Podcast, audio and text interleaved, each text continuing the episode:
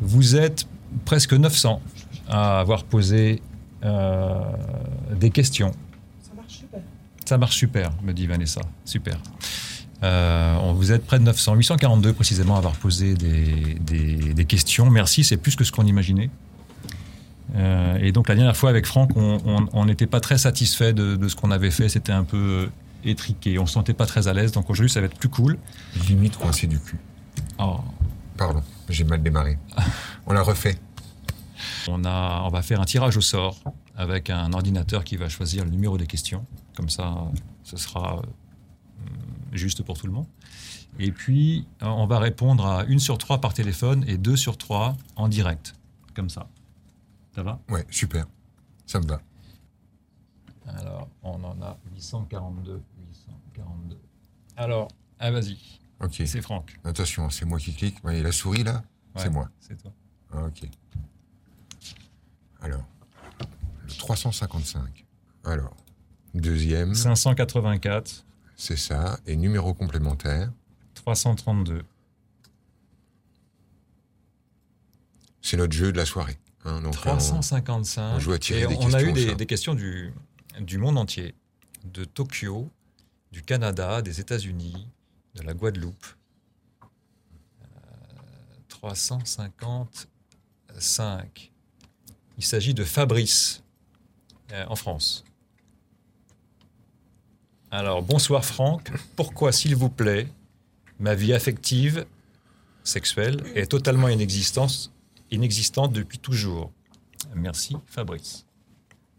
Bonjour Sylvie. Ça commence doucement. C'est cool. Ça commence vraiment tranquille.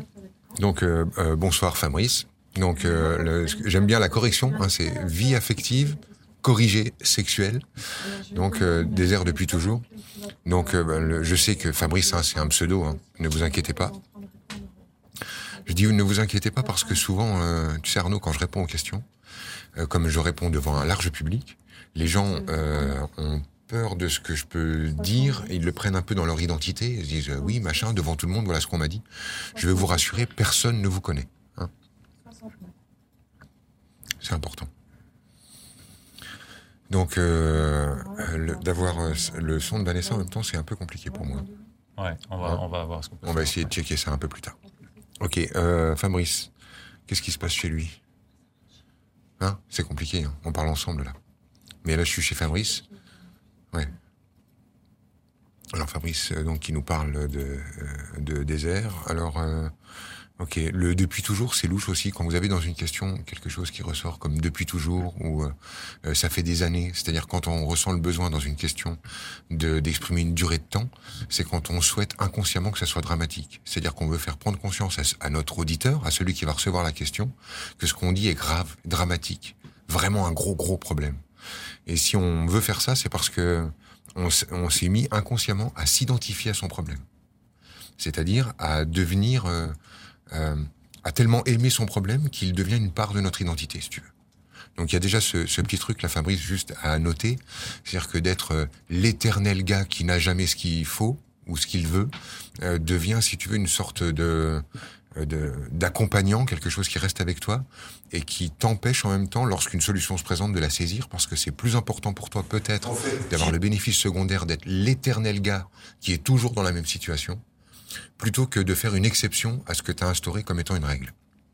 Cela dit, pour répondre à ta question, euh, le désir affectif euh, que je ressens en dessous, alors c'est pas affectif et c'est bien sexuel. Et qu'est-ce qui se passe en dessous?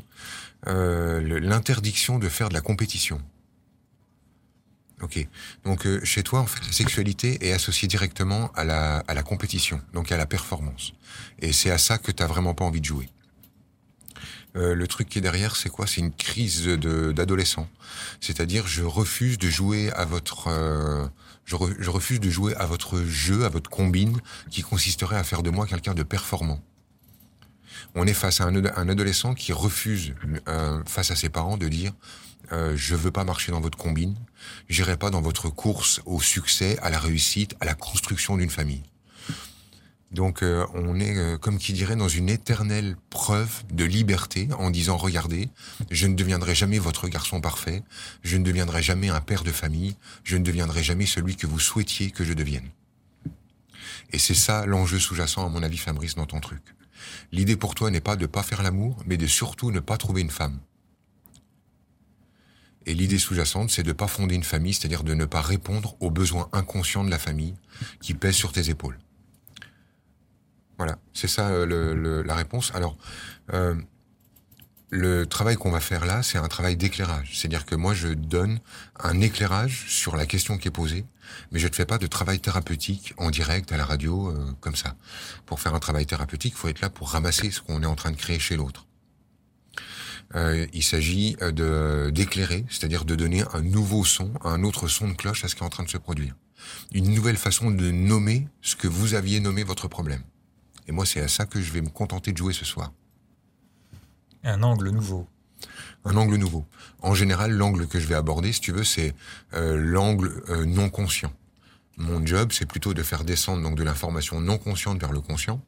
Donc, quand je parle à une personne, que ce soit dans ses réponses qu'on appelle à plat ou les réponses qu'on va donner au téléphone, sont euh, des réponses qui doivent normalement chez la personne qui le qui le reçoit, ça doit normalement lui dire mais non, c'est pas ça puisqu'on est en train de parler de ce qui est non conscient chez elle. Et moi, je vais me concentrer sur cet axe-là. C'est-à-dire que je vais passer ma soirée à essayer de mettre en lumière l'aspect non conscient de la question qui est consciente chez vous. Ce que vous avez écrit, c'est déjà conscient. Ce que je vais nommer, c'est la part non consciente de la question. C'est un nouvel éclairage là-dessus.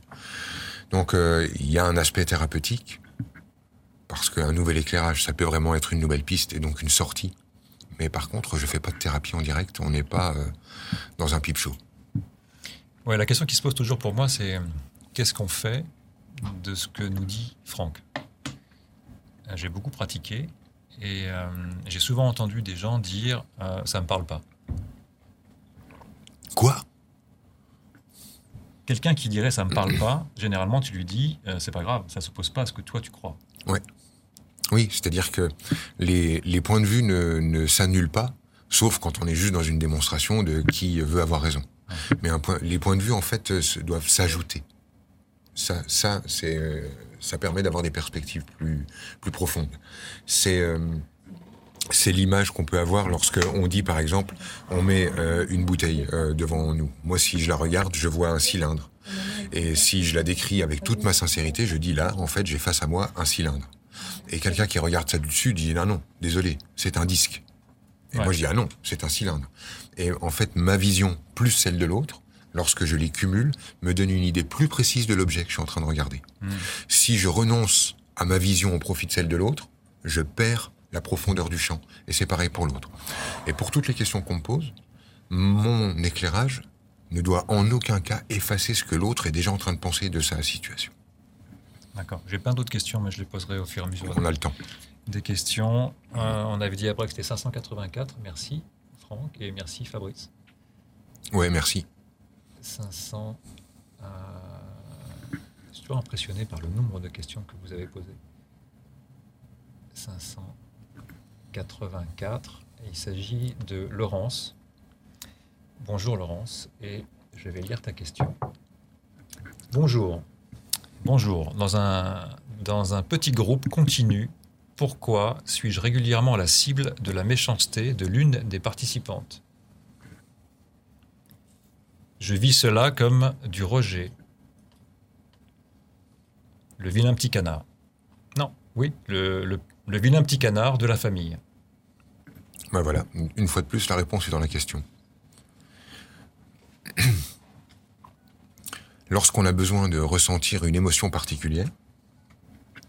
Donc si tu veux Laurence, si par exemple tu as besoin de ressentir pour alléger ta structure énergétique d'une forme de mémoire, si tu as besoin de ressentir ce qu'est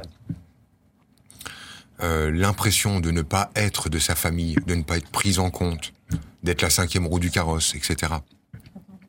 Si tu as ce jeu de besoin, tu vas inconsciemment créer des, des pièces de théâtre te permettant d'agir comme des constellations familiales.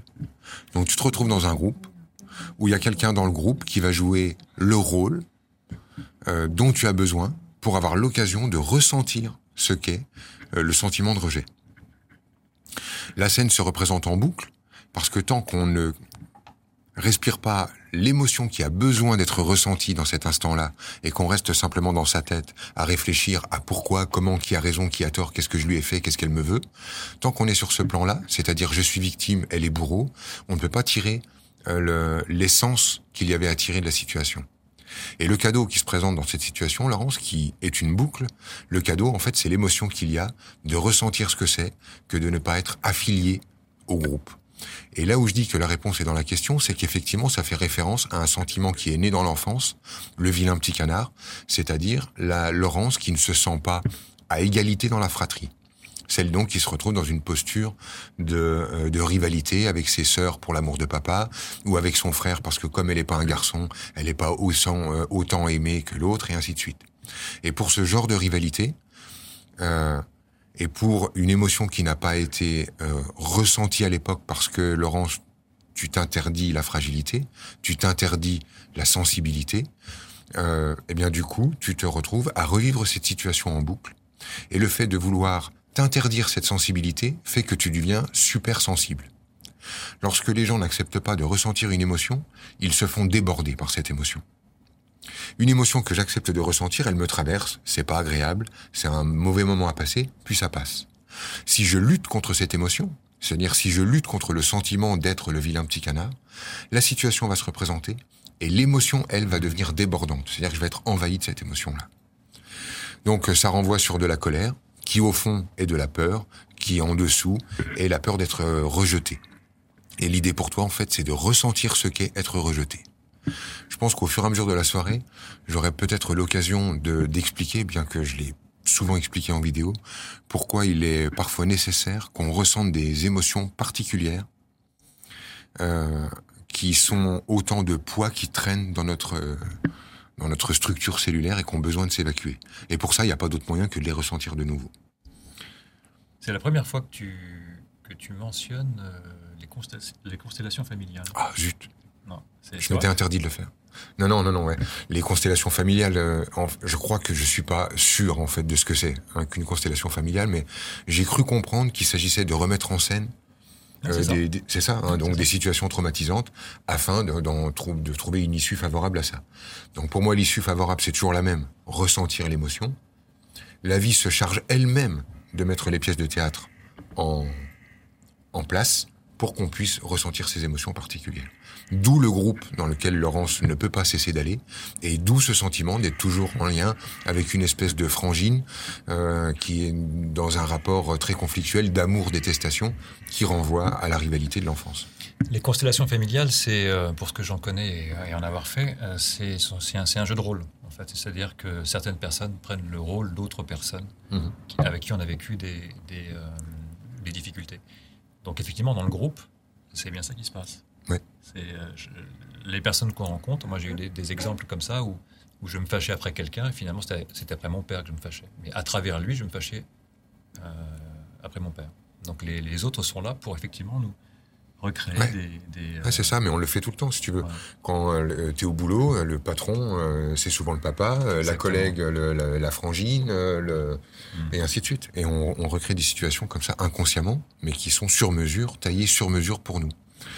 Donc, euh, que fait euh, Voilà. Alors après, il y a un autre trésor, Laurence, juste comme ça, vite fait, euh, dans le dans la situation. L'autre trésor, c'est de voir en miroir que ce que tu ne supportes pas chez cette nana qui te met autant en réaction, tu le produis également à d'autres moments de ta vie. C'est-à-dire pas forcément dans cette relation, pas forcément dans ce moment particulier, mais si par exemple elle a tendance à mésestimer sa clairvoyance et à toujours mettre le doigt à l'endroit où ça fait vraiment mal, peut-être que tu as exactement ce même temps, Laurence, et que tu utilises inconsciemment, aux dépens d'une autre personne, dans d'autres espaces de ta vie. Peut-être que toi, quand tu rentres chez toi, tu as le don de d'énerver ta mère au plus haut point en deux secondes en mettant le doigt à l'endroit où il faut pas, en miroir, exact, avec cette personne que, que tu rencontres dans ce groupe. Donc il y a aussi cette possibilité-là, c'est-à-dire de capter qu'en même temps, euh, bah, tu déconnes autant que l'autre. Voilà, c'est cadeau ça. D'accord. Merci Laurence, merci Franck. 332. Donc la question va être posée en direct. Ah oui, alors là, ça y est, on joue. Merci. Ah, mais du coup, j'ai pas ton prénom.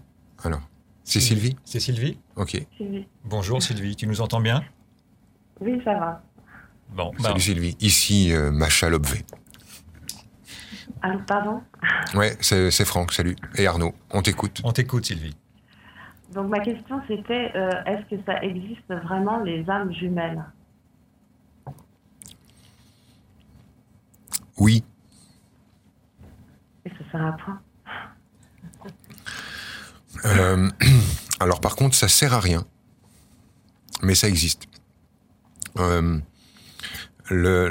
le, truc en fait, c'est que si tu veux, j'ai euh, d'habitude tendance à, à, botter en touche euh, quand on me parle d'âme jumelle ou de flamme jumelle ou d'âme sœur ou de flamme sœur, ça se dit ça? Non, flammencuche. Et j'ai tendance à, à botter un peu en touche quand on me parle de ça parce que l'idée d'une d'une âme jumelle ou d'une flamme jumelle renvoie à l'idée de l'existence de la princesse ou du prince charmant, c'est-à-dire de l'amour absolu. Comme s'il y avait la bonne personne, et à, faire exister la bonne personne, toutes les autres deviennent intrinsèquement les mauvaises personnes. Et c'est très dangereux en fait quand on commence de manipuler ce genre d'informations, parce que dès qu'on pense qu'une personne est la bonne, ben, donc toutes les autres deviennent potentiellement les mauvaises, et on finit, si tu veux, par euh, euh, feuilleter un catalogue euh, pour chercher le bon ou la bonne. Donc il y a un piège là-dedans. En même temps, je ne peux pas dire que ça n'existe pas, puisque euh, effectivement, il est des, si tu veux, des, âmes avec lesquelles on va avoir envie euh, de, de traverser des expériences. Mais là où il y a un piège, c'est que euh, si tu veux rencontrer une flamme jumelle dans cette vie, ça peut être pour toi l'occasion du plus grand désastre de couple que tu auras vécu de cette vie. Ça peut être la personne avec laquelle tu vas le plus te friter, euh, te faire du mal, euh, euh, pour euh, finir par aboutir à une rupture. Euh, ça m'est arrivé de voir en fait des gens se retrouver simplement parce qu'ils n'avaient pas eu le temps de se dire au revoir et que les retrouvailles sur ce plan-là sont juste euh, prétexte à pouvoir se dire ok salut ciao euh, pardon merci. Donc euh, tu vois ce que je veux dire Sylvie? Euh, C'est vrai que t'es là donc je peux parler avec toi? Ce que je ressens en fait dans ton système, c'est que du coup, ça fait exister un espèce de passé absolu merveilleux qui fait que tout l'avenir devient gris.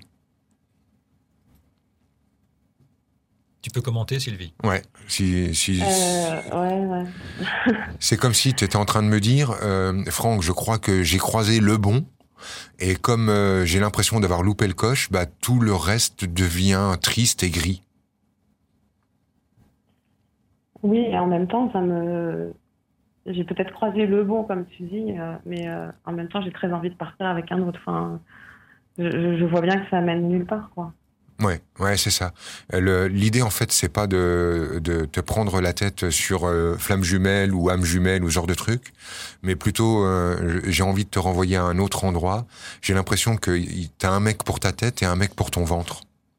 Il y en a un avec lequel tu te dis euh, c'est le bon avec ta tête, et il y en a un avec lequel tu te dis c'est le bon avec ton ventre, avec tes tripes. Mm. Et euh, dans ce cas-là, euh, moi, j'ai j'ai aucune hésitation parce que je vis avec Vanessa, c'est-à-dire avec une femme qui écoute ses tripes avant sa tête, et ça a l'air de lui porter chance parce qu'elle vit avec un type vraiment merveilleux.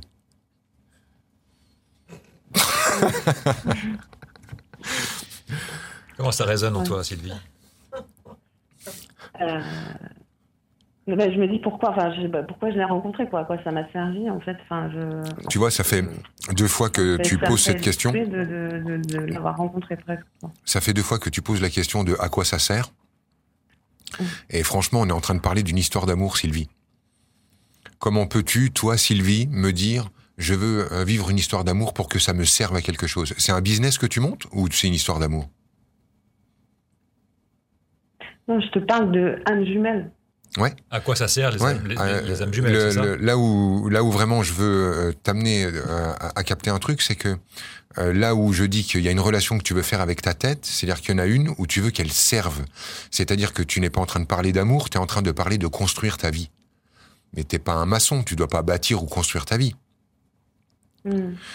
Le- L'idée en fait autour de l'amour est très faussée. C'est quoi une histoire d'amour? C'est à partir de quand c'est de l'amour? Il faut combien d'heures de vol pour qu'on appelle ça une histoire d'amour? Est-ce que l'amour ça peut être instantané et prendre cinq minutes? Ou est-ce que en fait une histoire d'amour c'est à partir de 5 ans, de 10 ans De 15 ans? L'idée qui est sous-jacente, je peux te le dire directement, ce que je ressens, euh, Sylvie, quand tu me parles. À chaque fois que tu dis à quoi ça sert, j'entends ta maman. J'entends pas Sylvie, j'entends sa mère. C'est comme si euh, le, la question, le, truc que j'entendais en dessous, c'est euh, ne fais pas les choses pour rien. Fais pour, fais-les pour aboutir.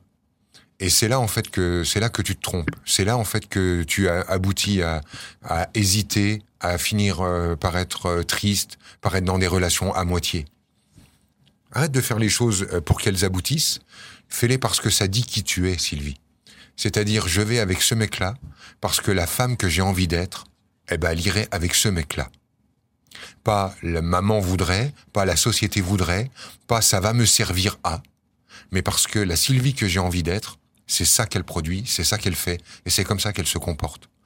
Tu comprends? Ramène la règle à l'intérieur plutôt qu'à l'extérieur. Ça te parle ce que je te dis, Sylvie, ou euh, on dirait pas? Bah, c'est, ouais, ouais. Enfin, si, bah, il faut que j'intègre, quoi, mais euh, je sais pas. Je pensais qu'il y avait plus, enfin, je pensais qu'il y avait plus de signification. Plus de signification derrière la question de, de, de, la flamme jumelle? Ouais, flamme jumelle ou âme jumelle. Enfin, ou de l'âme jumelle, oui, on s'en fout du nom, mais tu, veux, tu parles de ça? Ouais. Parce que je. ouais, voilà. Moi, je vois le genre de réponse que tu as envie d'entendre. non, j'ai pas forcément envie d'entendre euh, de réponse particulière, justement, parce que je sais pas du tout. Enfin, euh, la réponse que tu m'as donnée euh, me va aussi. pour moi, c'est une histoire de, de tripes qui sont opposées à ta tête. Et je crois pas que ça soit juste circonscrit à, à l'amour dans, dans ton système. Je pense que c'est une histoire que tu retrouves à, à plein de degrés dans ta vie et dans d'autres phases de ta vie. C'est euh, est-ce que j'écoute ma tête ou est-ce que j'écoute mes tripes? Ça ne regarde pas que toi et euh, toi et le couple. C'est euh, c'est quelque chose qu'on retrouve dans d'autres espaces de ta vie. Et j'ai l'impression que l'hésitation dans ton système, c'est j'hésite à agir spontanément, sans preuve, c'est-à-dire à écouter mes tripes. Et pour moi, c'est plutôt là que j'irai. Après, en fait, savoir que euh, la relation euh, avec euh, cette personne est liée à une histoire multidimensionnelle de grands règlements de compte à cause de ceci, de cela, etc. Ça va juste aboutir à un nœud de plus. Et j'ai pas envie de jouer à être celui qui t'apporte la possibilité d'un nœud de plus. Mhm. D'accord. Ça va? Ok, ça va. Ok. En tout cas, un, autre aspect comme ça. Euh, je me suis déjà senti euh, proche de certaines euh, personnes, euh, sans forcément vivre des histoires d'amour avec, avec qui j'aurais pu dire que c'était des âmes jumelles, tellement en fait le lien était fort, puissant et envahissant. Et je crois que ça dépasse complètement notre version Hollywood, Walt Disney qu'on a de l'amour. Ça dépasse largement ce contexte. Hmm. Voilà Sylvie. Euh, le, la joie que tu es en train de chercher, qu'on entend dans le ton de ta voix, un espèce de ras-le-bol, euh, ça renvoie juste sur la spontanéité. Quand tu es une petite fille qui euh, ose sauter dans les flaques d'eau, la joie revient. Quand tu es une petite fille qui se demande si l'eau c'est bon pour elle, mais est-ce que je dois faire le tour de la flaque parce que attends, mais à quoi ça me sert si je passe dans l'eau? Là, c'est pas bon pour toi. Mhm, Donc voilà, flaque d'eau. Merci Sylvie, c'était sympa de, démarrer euh, la session en direct là, c'est cool, hein, t'es courageuse. Merci. Merci. Sylvie. Merci. Bonne soirée. Je, retire des questions Ouais, vas-y. 792. 792. L'idéal, ça, aurait été que vous ayez euh, le numéro de vos questions. 527. 527. on perfectionnera au fur et à mesure qu'on jouera à ce jeu-là. 167. 167. Donc toi, Vanessa, c'est le 167. Euh, 792. Ça va se décoincer, soyez patient. 792, il s'agit de d'Emmanuel. Il y a marqué d'Emmanuel Emmanuel Le. Emmanuel Le. Alors, deadline dépassé.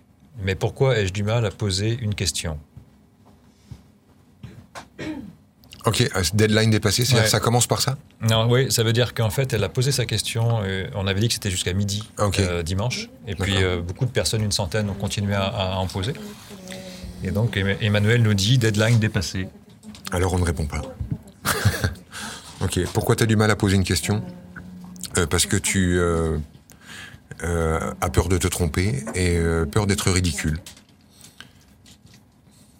Ah non, c'est pas ça. C'est pas la peur exactement d'être ridicule, c'est la peur de l'autorité qui est sous-jacente dans ton système, Emmanuel. En fait, tu as peur que je te tourne en ridicule. C'est-à-dire que c'est plutôt la peur du masculin et la peur de l'autorité. Euh, c'est comme si tu te transformais en petite fille. Ah ok, ça y est, je comprends. Alors si tu veux, Emmanuel, ce que je ressens, c'est que pour qu'on, euh, pour avoir le droit de demander de l'aide, tout simplement, pour avoir le droit de demander euh, une solution, euh, tu dois entre guillemets inconsciemment te euh, te référer à la petite fille en toi.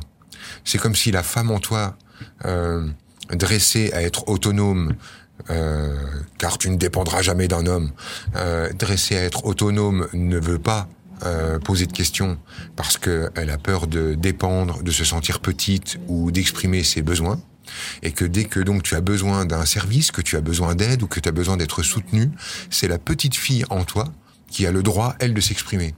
Et du coup, euh, cette petite fille, bah, elle est impressionnée par l'autorité, elle a peur de se tromper, elle a peur d'être ridicule, etc., etc.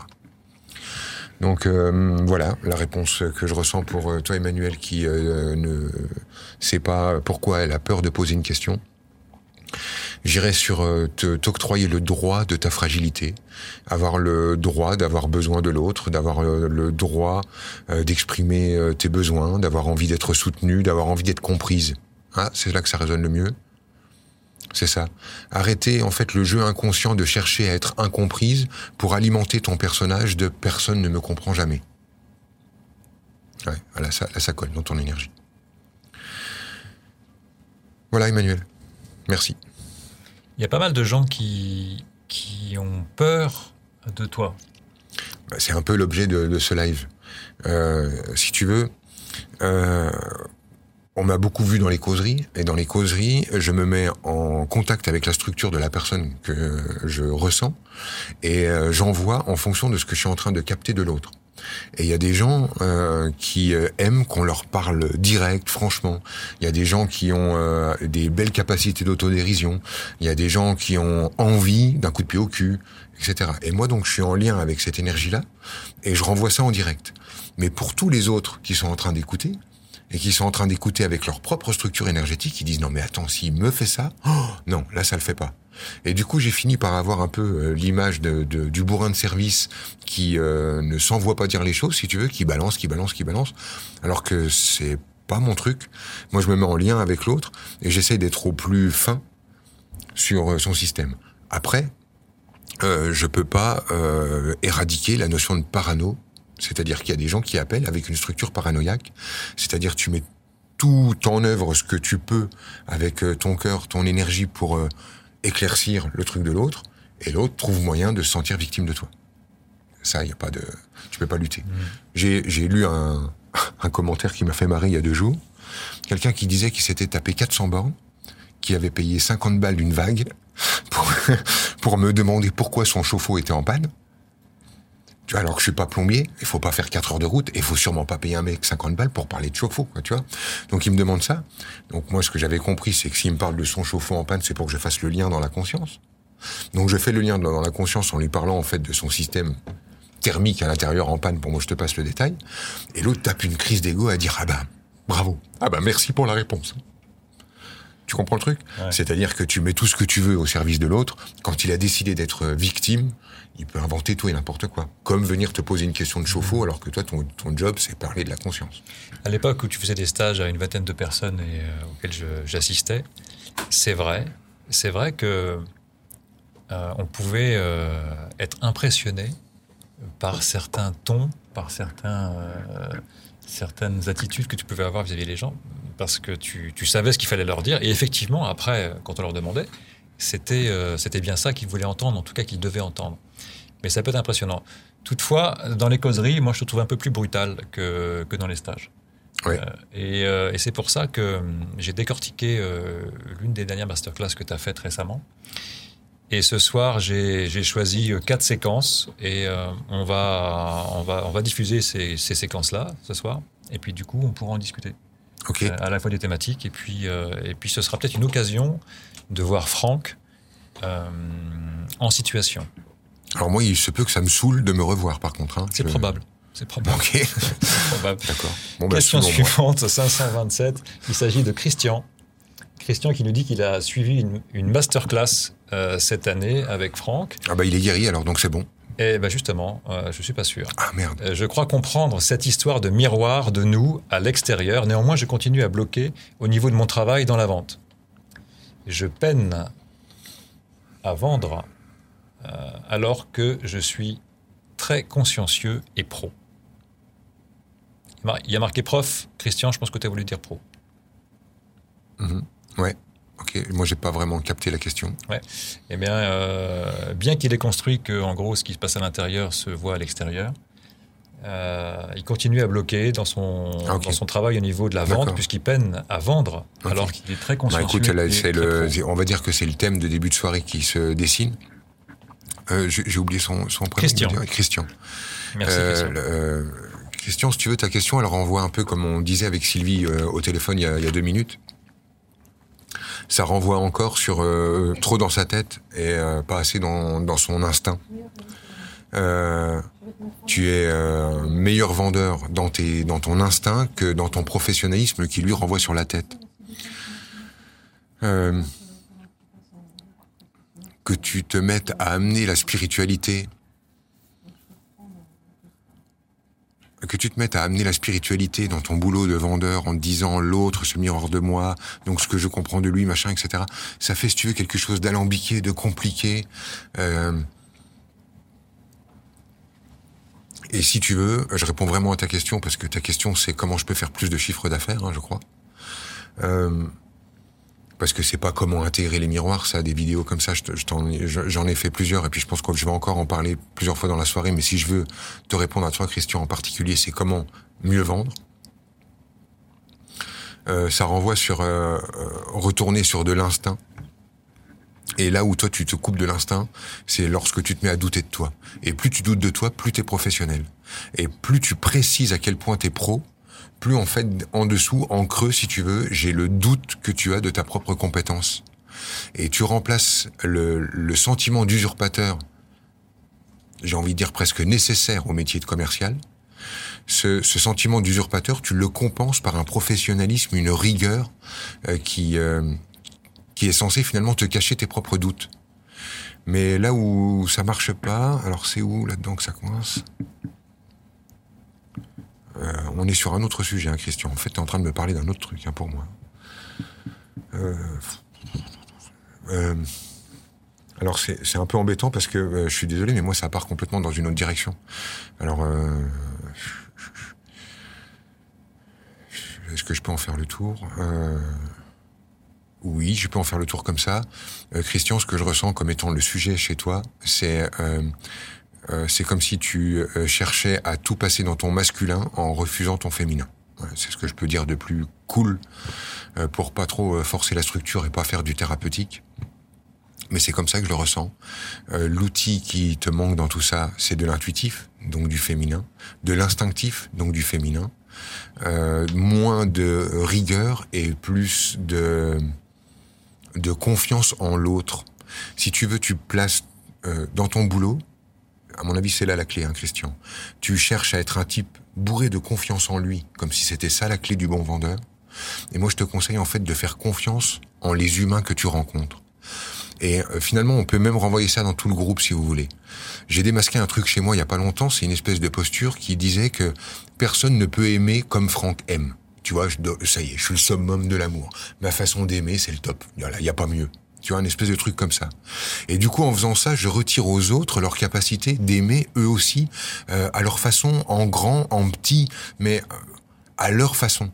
Et finalement, tu vois, euh, ce que je ressens chez Christian, c'est que euh, il a oublié de croire en l'homme au point que finalement il est obligé d'être super pro, super rigoureux, super euh, euh, carré même dans son travail spirituel. On est dans, euh, de- je réfléchis, alors l'autre c'est mon miroir, alors du coup ça veut dire qu'il y a ça chez moi, alors du coup je le corrige, alors du coup comme ça l'autre ne me renvoie plus ce miroir, du coup c'est cool, je vais pouvoir lui vendre. Enfin il y a une espèce de truc très ah, tout en réflexion, en oubliant un truc tout simple. En face t'as un humain et cet humain il crève d'envie de t'aimer. Il crève d'envie d'être compris. Il crève d'envie de passer un moment sympa. Et dès qu'on est dans le boulot, euh, on endosse euh, un petit peu nos costards et d'un seul coup, c'est oui bonjour, je suis Monsieur machin et l'autre en face il joue ah oui oui bonjour, moi je suis Madame ou Monsieur machin et on rentre dans un truc super sérieux alors qu'en face on a qui? Un guignol qui a la trouille de pas être aimé et nous on est qui? Un guignol qui a la trouille de pas être aimé. Et dès qu'on redescend sur ce truc là de nos tripes d'humains et qu'en face on se rappelle qu'on a un humain, on remet dans nos discussions quelque chose de plus souple, plus maternel, j'ai envie de dire, j'irai dans cette direction, euh, Christian, pour toi, plus maternel, plus souple, plus instinctif, et qui euh, fait confiance à l'autre. Et c'est quand tu fais confiance à l'autre que d'un seul coup il te fait confiance. C'est ça, instaurer une relation. C'est pas toi, tu deviens une super pointure de la vente parce que t'es super pro, parce qu'en plus t'as des outils spirituels que tes collègues n'ont pas, etc. En devenant meilleur que meilleur, une froide mécanique, mais au contraire redescendre dans ton humain et faire confiance à l'autre pour avoir des tripes comme toi et se connecter là sur ce plan de les, sur ce plan de la de la tripe, des tripes. Merci, tu viens de me faire un bien fou. Ça, ça fait penser à ce que je t'ai entendu Ça dire. fait du bien sur- la question. C'est cool pour moi de ressentir ça. Je dis ça parce que euh, faut pas oublier que quand je capte l'énergie d'un autre, d'un autre, je vais voir chez moi. Et euh, et c'est cool pour moi là parce que c'est comme si je pouvais enlever mon, mon truc et puis vous faire confiance, euh, vous faire confiance quoi. Voilà, merci. Ça, c'est une, une thématique. euh, Est-ce que ça fait référence à ce que tu appelles la permission d'exister? Bah oui, finalement c'est un volet, c'est un volet de laisser à l'autre la, la permission d'être. Mais euh, ah, c'est marrant que tu dis ça parce que moi quand je parle de la permission d'être pour l'autre ou de la permission d'exister, c'est euh, c'est toujours dans l'état d'esprit de lui permettre euh, ce que j'aime pas finalement, tu vois quelque part. C'est-à-dire de, de lui permettre euh, ce qui est désagréable ou euh, difficile à digérer du premier coup, je sais pas. Mais en fait, oui, je peux aussi lui permettre d'être bon, d'être doux, d'être cool et d'aimer. et d'aimer. Ah ouais. Ouais, c'est ça. Merci. Merci, Christian. Merci. Et donc, on, on- on enchaîne avec Aurélie. Là, on est au téléphone maintenant Oui, avec Aurélie. Ouais, Ça roule, on est sur un bon rythme avec ça. Tout va bien, Aurélie. J'ai entendu, euh, j'ai entendu la phrase de. Aurélie, Oui, bonsoir. bonsoir. Bonsoir Aurélie. Alors, c'est à toi. On t'écoute. Oui, alors, euh, alors déjà, je suis très surprise d'avoir été tirée au sort, mais Oui, ça, ça peut un petit peu déjouer ton, ton système si tu avais pris euh, l'habitude d'être euh, déshérité par la vie. Ça vient de changer. ouais. Bon, t'as pas encore gagné au loto, hein, c'était juste euh, une chance sur euh, 900. hein. Parle bien fort, Aurélie, s'il oui, te plaît. d'accord. Donc, euh, en ce moment, je suis euh, particulièrement touchée par une relation difficile avec euh, ma grand-mère. Et hum, touchée aussi depuis toute jeune par la relation qu'elle entretient avec ma mère. Et euh, le fond de ma question, en fait, c'est de, de trouver m'éclairer sur euh, le pourquoi, enfin pourquoi cette haine euh, vis-à-vis de ma mère. Ouais, je capte. Ok. Ok, je comprends. Et c'est la maman de ta maman? Oui. Ok. C'est sa première fille? Euh, non, deuxième. Normalement. D'accord. Elle a eu un garçon aussi, euh, la, la mamie en question? Elle a eu, euh, oui, d'abord une fille, ensuite un garçon et ensuite sa mère. Ok. D'accord. Et après, il y en a d'autres. Ok. D'accord. Le, le premier truc euh, qui vient, qui euh, jaillit en fait comme ça, euh, Auré, c'est... euh, je- euh, je- pourquoi je dis Auré? Ça va, ça passe? Ça Oh oui, ça ira. Euh, Le premier truc comme ça, c'est juste pour te bousculer un peu, mais c'est de quoi tu te mêles Mhm. Euh, l'habitude que tu prends de te placer en tampon, en celle qui répare, en la médiatrice, en celle qui remet les dialogues en route, en celle qui répare, euh, te permet de ne pas t'occuper de respirer ta propre joie. Euh, c'est comme si euh, c'était euh, l'occasion pour toi de de pas être sur tes propres sujets. Ça, ça va, je peux dire ce petit bout là Oui, ça va. Ok. En même temps, c'est beau ce que tu es en train de dire parce que t'es, euh, t'as qu'une envie en fait, c'est qu'il y ait de l'amour à tous les étages dans cette famille, quoi. Euh, tu sais, euh, c'est pas vraiment de la haine. C'est pas que de la haine. C'est que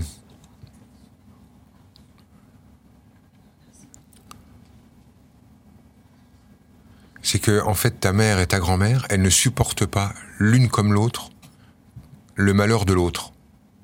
Tu sais ce qui nous énerve chez nos parents? Ce qui nous touche particulièrement chez eux, c'est notre incapacité, notre impuissance à les rendre heureux. Et euh, quand euh, on se met en colère comme ça après eux et quand ça finit par tourner à être juste une litanie euh, de reproches, c'est parce que euh, en fait on n'arrive pas à digérer l'émotion qu'il y a de se sentir impuissant de rendre nos enfants ou nos parents heureux. Et euh, si euh, ta grand-mère elle est tout le temps sur le dos de ta mère, euh, c'est au fond parce qu'elle lui veut euh, du bien. Alors c'est vrai que c'est lourd. Hein. Alors attends, parce que là c'est en train de bouger sévère ce que je suis en train de dire. Euh,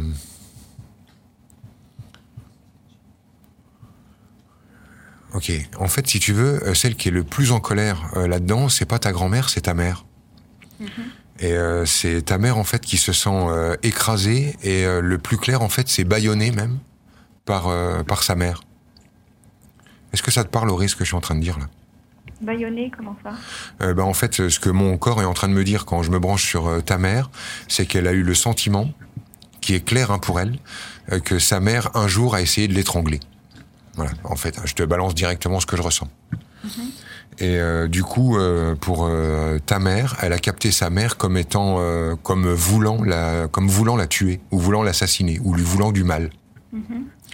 Ce que je suis en train de ressentir derrière ça, c'est que et là, je vais utiliser le, le- le conditionnel. C'est comme si, euh, à la naissance, ta maman était née avec le cordon autour du cou, et qu'à chaque fois que ta grand-mère poussait pour la mettre au monde, elle s'étranglait, et que plus ta mère essayait de la mettre en vie, plus, euh, plus ta grand-mère, pardon, essayait de la mettre en vie, plus ta mère étouffait.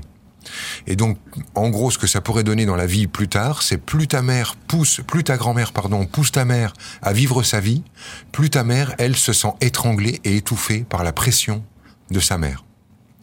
Et c'est exactement ça que je suis en train de ressentir. Enfin, c'est passé par le corps là chez moi, c'est-à-dire que d'un seul coup, j'ai senti la pression dans mon, dans ma gorge. Donc, euh, je pense que l'image qui m'est renvoyée, c'est ça. Euh, j'ai le, j'ai le sentiment que ce qui est en train de se jouer entre elles deux, c'est ça. Après, euh, si tu veux, je peux pas aller plus loin là-dedans parce que l'idée n'est pas de faire de l'ingérence dans leur vie et de comment elles, elles managent leur rapport entre elles. L'idée, c'est plutôt de voir ce que ça renvoie chez toi et qu'est-ce qu'on peut faire bouger chez toi, Auré. Parce que euh, elles, elles m'ont rien demandé, t'es d'accord? Enfin, oui. Bah, pas ma grand-mère, en tout cas. Ouais, déjà, au moins pas elle. Donc, euh, euh, je pense que ta mère, ce qu'elle n'a jamais digéré, c'est euh, ce sentiment bizarre, confus et à mon avis totalement non conscient, que plus sa mère la pousse à vivre, plus elle étouffe. Tu comprends ce que je veux dire par là maintenant? Plus sa mère la pousse à vivre. Euh, ça, ça va. Ouais, pas très. Plus sa mère la pousse à vivre, c'est-à-dire tu lui devrais faire comme ci, tu devrais faire comme ça, pourquoi tu fais pas comme ci, pourquoi t'as choisi ce mec-là, pourquoi t'habites là, pourquoi tu devrais, et ainsi de suite. Hmm, bah, Ça- des ordres qu'elle donnait. Oui, c'est ça, en fait. Des conseils, des ordres, en tout cas, quand plus elle la pousse à la vie, plus pour ta mère c'est vécu comme quelque chose d'anxiogène, c'est-à-dire qu'il lui coupe l'oxygène. Ouais, ça va? Ok D'où euh, la haine, en fait, qui est finalement la peur de mourir. Plus euh, elle a sa mère sur le dos, plus elle a l'impression que sa mère lui en veut, c'est-à-dire au point de vouloir la tuer. Naître avec un cordon autour du cou, là je renvoie dans tout le groupe, peut créer ce genre de sensation. C'est-à-dire le sentiment que plus sa mère euh, le- veut la mettre au monde, plus en fait elle essaye de la tuer. Ça crée une confusion au niveau de la psyché. Ça va? Oui. Ok. Chez toi, euh, Aurélie, là où ça renvoie dans ton système, et euh, je le ressens euh, fortement dans tes tripes, c'est euh, comment peux-tu accepter de voir les gens souffrir? Comment veux-tu peux-tu accepter la souffrance du monde et continuer de d'avoir le droit, toi, d'être heureuse? Parce que pour moi, c'est ça le sujet dans ton système. D'ailleurs, ça se coupe, tu vois, l'émotion te coupe le sifflet. C'est bien ce qui se passe? Allô? Oui. Euh, Chez toi, ça renvoie sur euh, quelque chose de tout simple qu'on rencontre très fréquemment dans les structures. Je n'accepte pas de vivre sur cette planète si euh, euh, sur cette planète les gamins continuent de mourir de faim, les baleines continuent de s'échouer sur des plages, on continue de voir des requins euh, égorgés, etc., etc. Je ne veux pas vivre sur une planète de brute épaisse. Je refuse de vivre sur cette planète de, de bourrins où on assassine les gosses, où on viole les filles, et etc., etc. Et euh, pour moi, en fait, tu te sers de l'histoire familiale pour essayer de digérer ce qui est indigeste, c'est-à-dire la souffrance du monde. Ça résonne chez toi? Ouais, mais je fais pas exprès. Non, tu fais pas exprès, mais je peux juste, si tu veux, euh, t'aider, et puis je renvoie une fois de plus dans tout le groupe pour essayer de vous aider à arrêter une petite confusion. Il y a une confusion entre euh, le, le monde et la vie. C'est-à-dire que les gens se mettent à ne plus aimer la vie quand ils n'aiment pas l'état du monde. Mais l'état du monde, en fait, ça n'est pas la vie, c'est la planète sur laquelle la vie s'exprime. C'est pas parce que j'aime pas ce qui se passe sur la planète que je dois décréter que je n'aime pas la vie. Confondre la vie et la planète nous amène à croire qu'on n'aime pas la vie, alors que ce qu'on n'aime pas, c'est ce qui se passe sur la planète, ça n'a rien à voir avec la vie. Et euh, te couper de la vie ne te coupe pas du monde. Euh, ok. Alors comment on bouge ça chez toi, Auré Ok, la croyance que je dois être forte, ouais, ça renvoie chez ça, euh, chez toi, c'est je dois être forte parce que je suis celle qui guérit la famille. C'est quoi ton boulot dans la vie, Aurélie? Euh, naturopathe. Ouais, Ok. Donc naturopathe, euh, Et massage. Pardon? Et massage aussi. Et massage, ok. Euh, moi, ça me renvoie sur euh, donc euh, je dois euh, réparer la nature, réparer la nature humaine. Donc on est à fond dans ton sujet, c'est-à-dire je fais de mon métier l'idée que je ne supporte pas la souffrance humaine. T'en as fait ton métier tellement c'est insupportable pour toi. Ça va? Euh, Donc l'idée c'est d'accepter peut-être euh, avec plus de fluidité de pleurer quand ça pleure, de pleurer sans raison. Ah oui, c'est ça Aurélie. Ça, Pleurer sans raison. faut pas s'inquiéter, je le fais. Euh, tu le fais et tu trouves toujours une bonne raison. Moi j'aimerais bien que tu pleures sans raison. Ah, je sais pas, je trouve toujours des raisons. Je Ah. cherche des fois, mais je les trouve pas forcément. Ah ok. Euh, et euh, ça, ça t'irait de pas chercher? Oui. Ok, cool. Et euh, j'aimerais bien aussi que tu fasses un truc de flic. Un truc de flic. Euh, parce que en fait, chez toi, c'est interdit d'être rigide. Et c'est comme si, pour moi, ça, ça posait un problème dans ton système. Il faudrait que tu fasses un truc de flic. Euh, Qu'est-ce qu'ils font, les flics? Euh, Est-ce que tu pourrais interdire quelque chose à quelqu'un? Putain, pourquoi je passe par là? Si tu veux, un- le système il est trop mou, trop souple dans ton truc, et j'aurais presque envie que tu renoues avec une, avec ta, ta grand-mère en renouant avec la rigidité. C'est comme si tu t'interdisais tout ce qui est rigide pour pas ressembler à la vieille peau. Ça va? Et j'aimerais bien que tu fasses un truc un peu, euh, un peu bien rigide, un peu comme, euh, un peu qui ressemble beaucoup à ta grand-mère ou qui lui plairait beaucoup. Tu voudrais pas aller à la messe avec elle euh, dimanche? Elle y va, elle? Euh, pas au non. Elle y va pas, elle? Non. T'aurais pas un truc euh, un peu facho comme ça à faire avec elle? À réfléchir. Pas, euh, le- tu vois, je sais pas si tu comprends ce que je veux dire. Après, je, je vais pas passer le, hein, le- le- une heure à chercher avec toi, mais c'est juste, je te donne une piste. Euh, je ressens que euh, ça te ferait du bien de renouer avec une part de toi qui est le flic en toi. C'est-à-dire celle qui veut contrôler, interdire et surtout en forme rigide. D'accord. Voilà. Il y a, euh, ça va, à mon avis, te faire un bien fou de renouer avec cette part-là. Euh, tu n'es pas une momole. C'est pas parce que tu es sensible et touché que tu es une momole. Je peux dire ça? Ouais, ça marche. Ok, cool. Merci pour ton appel, Aurélie. Merci aussi pour la réponse et l'accueil. Merci. Aurélie, juste avant que tu partes, euh, comment tu reçois la réponse de, de Franck? Comment je la reçois? Te, c'est, un éclairage qui, qui résonne en toi parce que tu l'avais déjà remarqué. Ça, ça te conforte, ça te, ça te perturbe. C'est quoi l'histoire? Euh, Ça me perturbe. Euh, pas spécialement pour l'instant en tout cas. Euh, ça m'éclaire. Ça t'éclaire? À réécouter, néanmoins. Pardon? À, à réécouter. À réécouter. Mhm. D'accord. Euh, Tu te rappelles quand je suis en stage et que je parle aux gens, le moment où je leur parle, il y a comme un espèce de bug et c'est toujours le voisin qui leur dit bah il t'a dit ça. Ah bon? Et c'est euh, c'est en même temps normal et puis euh, il y a l'émotion de passer en, en direct en même temps. En tout cas Aurélie, le- la douceur avec laquelle t'es reçue, c'est la douceur que t'envoies. T'envoies un truc euh, dès qu'on est en lien avec toi, c'est c'est pour ça que c'est tellement doux Ouais, que j'ai envie de te dire mais vas-y euh, appuie va un peu chercher le facho en toi là ça va pas te faire de mal. En tout cas, tu risques pas de devenir dur, hein, je te le dis. Ouais, C'est très agréable d'être dans ton énergie. C'est doux, c'est confortable, Ouais, c'est vrai, on la ça ressent. répare bien. On la ressent. Donc euh, n'hésitez pas, si vous avez besoin d'une naturopathe, le 06 euh, 17. euh, C'était c'était 167. euh, voilà, à taper le question 167. Merci, Aurélie. Merci Aurélie. Merci à Bonne vous. soirée, merci d'avoir appelé. Merci. Au revoir. Au revoir. On repart sur. Ah ouais, donc je retire, Ouais, le- on repart questions. sur la grande loterie. Voilà. Ça va là, c'est cool, ça se déroule normal là, au niveau technique, on est cool Tout le monde Ça entend va Ok. Vas-y. Lucas, tu pourras nous envoyer un feedback de comment tu vis le truc?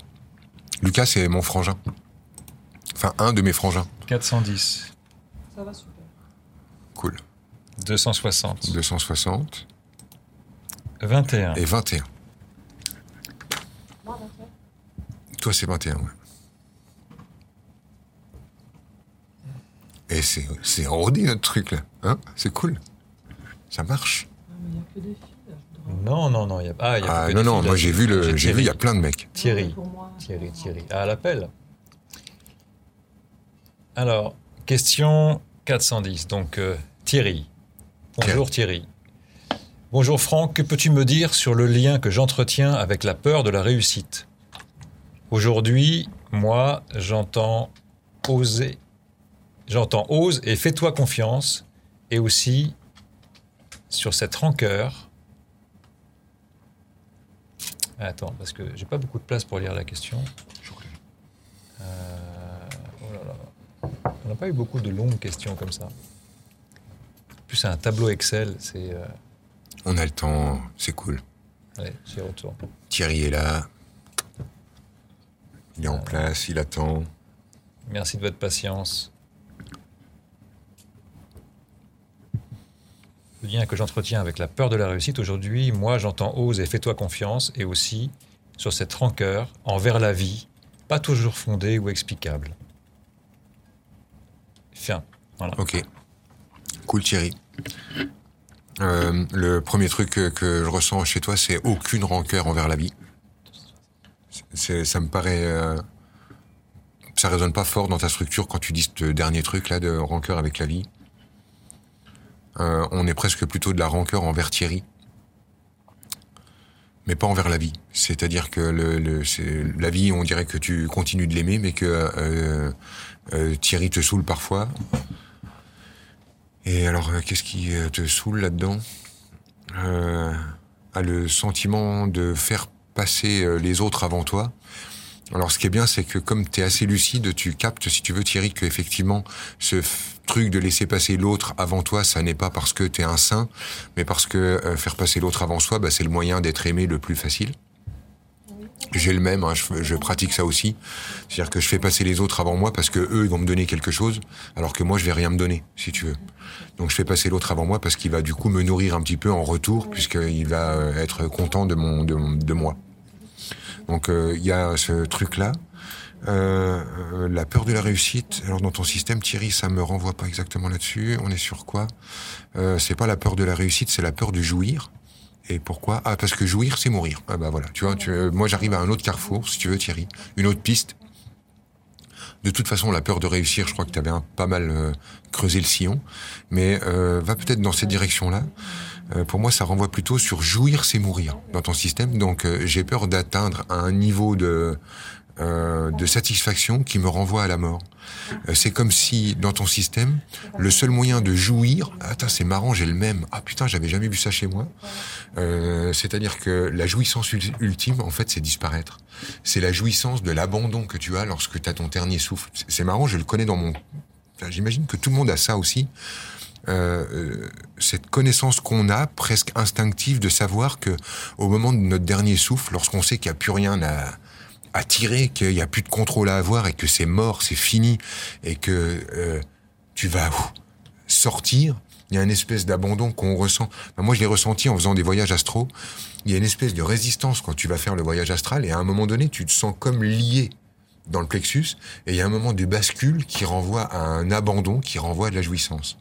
Et si tu veux, Thierry, ce que je ressens dans ce que tu es en train de dire, c'est que euh, aboutir, réussir dans ton système, c'est arriver à un endroit, une jouissance qui, qui renvoie à la dernière jouissance. C'est comme si tu cherchais simplement à retarder l'instant parce que jouir, c'est mourir. En tout cas, ça colle dans ton système de ce que je suis en train de ressentir là parce que ça résonne fort dans le mien en même temps. Euh, j'ai ce truc-là et j'irai voir chez moi comment je peux faire bouger ça. Euh, et c'est marrant parce que même finalement, tu vois, si je vais voir dans ma sexualité, je sais que j'ai un espèce de truc comme ça qui est un espèce de frein. Il y a un, un endroit où je ne veux pas aller plus loin, comme si ça allait effectivement aboutir à cette sensation que j'ai ressentie en faisant un AVC, c'est-à-dire la jouissance de euh, de mourir, quoi. Tu sens, sans déconner, pendant l'AVC, ce qui était terrible, c'est que tout le monde paniquait au cou, autour de moi, et moi, j'étais dans une espèce de félicité parce que je sentais que j'étais en train de m'étendre, tu sais. Et c'est waouh. Et je sens aujourd'hui, dans les différents aspects de ma jouissance, que je pose un espèce de frein qui renvoie à cet endroit-là. Et à mon avis, Thierry, c'est ça le, truc chez toi. Ça renvoie sur ce genre de, de trouille-là. Alors si tu es en pleine santé et que tu as l'occasion, euh, fais quelque chose qui nécessite l'abandon total, comme le saut en parachute, le saut à l'élastique, euh, chose qui te t'oblige finalement d'aller au contact de ces derniers de ces derniers abandons et d'aller euh, au devant de ta peur de la mort que nous qui nous occupe tous. Voilà, à mon avis, c'est la piste. euh, Enfin, c'est la piste que j'ai envie d'explorer. Et merci pour euh, ta bienveillance. C'est hyper agréable là aussi d'arriver dans ton énergie. Cool. Et alors, le saut en parachute en chute libre, je l'ai fait en fait. Non, mais Euh, toi, t'es un taré. C'est pas pareil. Oui. Là, c'est là, c'est. Oui, mais je l'ai fait pour euh, la même raison. Ah, ok, fait. pardon. Pour faire confiance à la vie. Et c'est très, très proche de ce que tu décris. Cool. Puisque quand je me suis retrouvé, quand la porte s'est ouverte, les débutants sautent en premier. Et on peut pas attendre très longtemps, donc il nous dit tu prends ton temps, mais tu te dépêches. Tu prends ton temps, mais mène-toi parce que on attend. Parce que l'avion s'écarte du point de, du point d'atterrissage. Et, euh, et ben, il m'a fallu un courage incroyable pour sauter, puisque c'était une chute c'était un saut pack. Donc ça veut dire qu'on on n'est pas attaché à, à- à des, à des moniteurs. On a deux moniteurs, on saute, mais c'est nous qui, qui- c'est nous qui sautons. Et 4000 mètres, c'est pas si haut que ça en fait. On croit que c'est haut, mais en fait c'est pas haut. Et Enfin, disons que tu vois assez le sol pour flipper. quoi. Ouais. et et c'est vrai que ce moment où, euh, enfin, c'est une seconde qui dure très longtemps, où il faut sauter. Et c'est ça demande. Et en fait, j'ai fait confiance à la vie. Je ne savais pas ce qu'allait se passer. Et dès que j'ai sauté, il y a des mécanismes euh, qui se mettent en place et après on oublie tout ça. Mais oui, ça, ça rappelle ça. Merci. Alors, question Alors, 260. Comme la, deux- comme la question 21, la personne n'a pas pu être contactée, Ah, ok. on va répondre à ces questions, c'était Élise. Et puis on inverse, la question 260, elle, sera, euh, sera bientôt parmi nous. Donc Élise, bah, ça reprend un peu ce qui a été dit euh, tout à l'heure. Pourquoi j'ai toujours pas de mec? Je sens que je suis en mode trisélectif. Cause, expérience passée. Merci. Ouais. Élise. Ok. Salut Élise. Donc, euh, qui n'est peut-être pas là, ou qui est là. À qui la faute? Euh, Donc,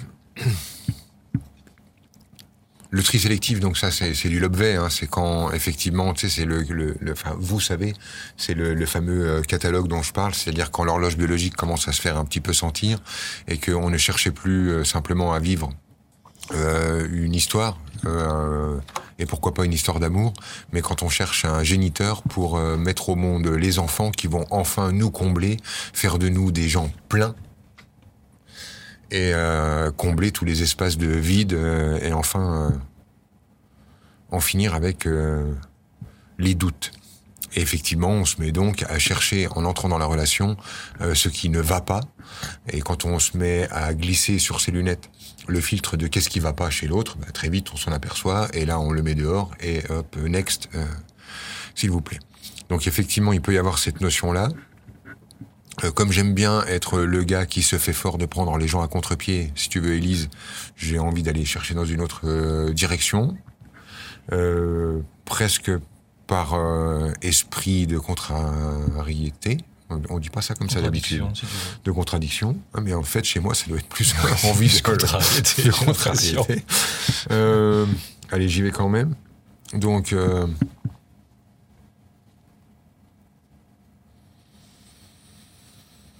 Non, c'est esprit de provocation. Ouais, peut-être esprit de provocation. Déjà, j'aimerais que toutes les femmes qui nous écoutent puissent se rétablir avec le droit légitime qui est le leur de renouer avec la salope en elles c'est-à-dire que la salope, c'est un, mot euh, salement inventé par des mecs euh, frustrés qui veulent mettre des laisses à des femmes qui ont le droit de vivre leur sexualité comme elles l'entendent.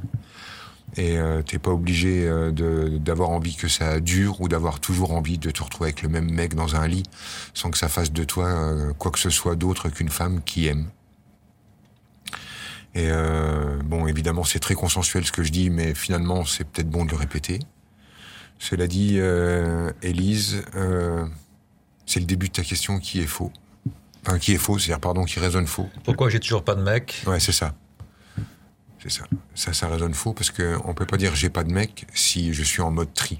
C'est euh, j'ai euh, plein de mecs que je garde pas. Et pas j'ai pas de mec. J'ai pas le mec. Ouais, j'ai pas le mec. Euh... j'ai envie d'être aimé, j'ai pas envie d'aimer. Sans déconner, Elise, ça arrive à cet endroit-là. Et euh, chez toi, c'est c'est pas de la malveillance, hein, c'est blasé. C'est blasé. C'est puisque vous m'avez fait mal, eh ben moi je vous aimerai plus. Alors j'ouvre une petite fenêtre. Si vous avez envie de m'aimer, vous pouvez, mais ne comptez pas sur moi. Et ce truc-là, en fait, euh, produit tout parce que à l'endroit où tu ne veux pas donner, bah tu ne veux pas recevoir. C'est la même couleur. Donc euh, c'est plutôt là-dessus que ça se place. C'est pour ça que la deuxième partie de ta, question, elle résonne forte et juste. C'est-à-dire qu'il y a un fort ressentiment, une forte rancœur liée aux expériences passées et euh, qui renvoie finalement à euh, non pas j'ai pas de mec, mais je veux bien un mec, mais c'est pour lui faire payer ce que les mecs m'ont fait. Donc effectivement, bon bah comme comme piège à mouche, c'est pas terrible. Hein, tu vois, quand tu te trimbales avec un néon, venez si vous avez envie d'en prendre plein la gueule. Ça limite un petit peu hein, le. Les bons candidats. Ouais, les candidats. Hein, c'est, voilà. Donc, par contre, tu vas euh, attirer fortement et facilement tous les mecs qui ont envie d'être punis d'être des mecs.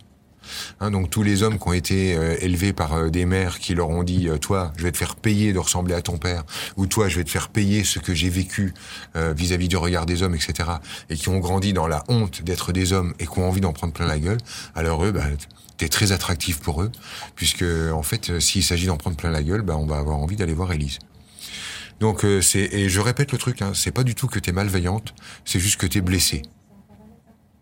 Donc qu'est-ce qu'on fait Elise euh, est-ce qu'on fait en sorte que les blessures que tu as ressenties euh, conditionnent ta vie?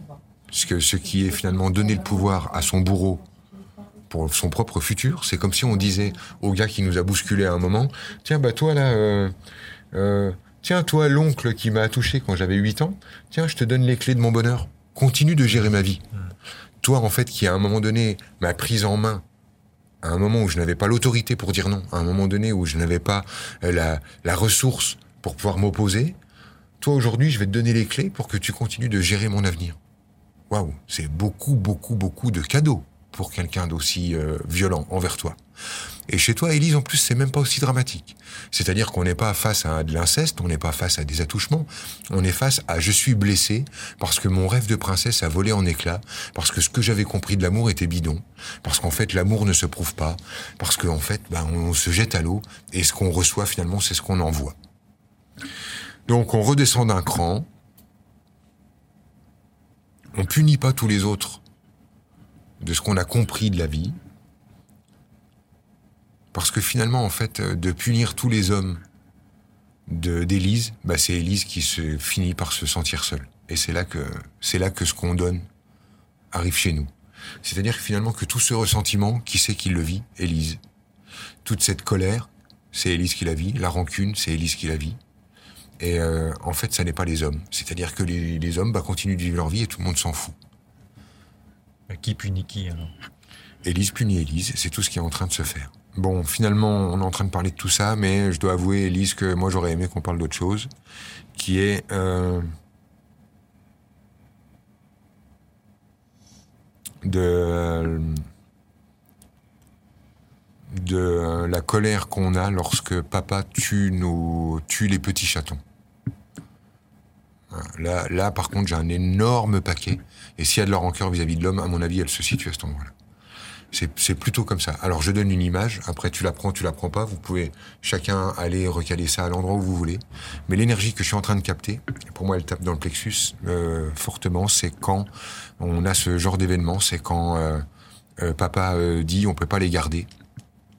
parce qu'on ne peut pas en avoir 12, et puis on n'a pas pu les donner ou je sais pas quoi, et quand papa tue la portée de petits chatons, et là la petite Élise, elle là mais en travers de la gorge celle-là, ça c'est indigeste.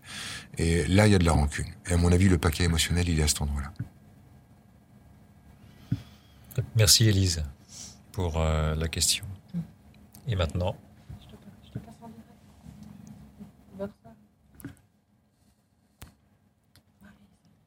Marise. Oui, bonsoir. Bonsoir, Marise. Bonsoir, merci.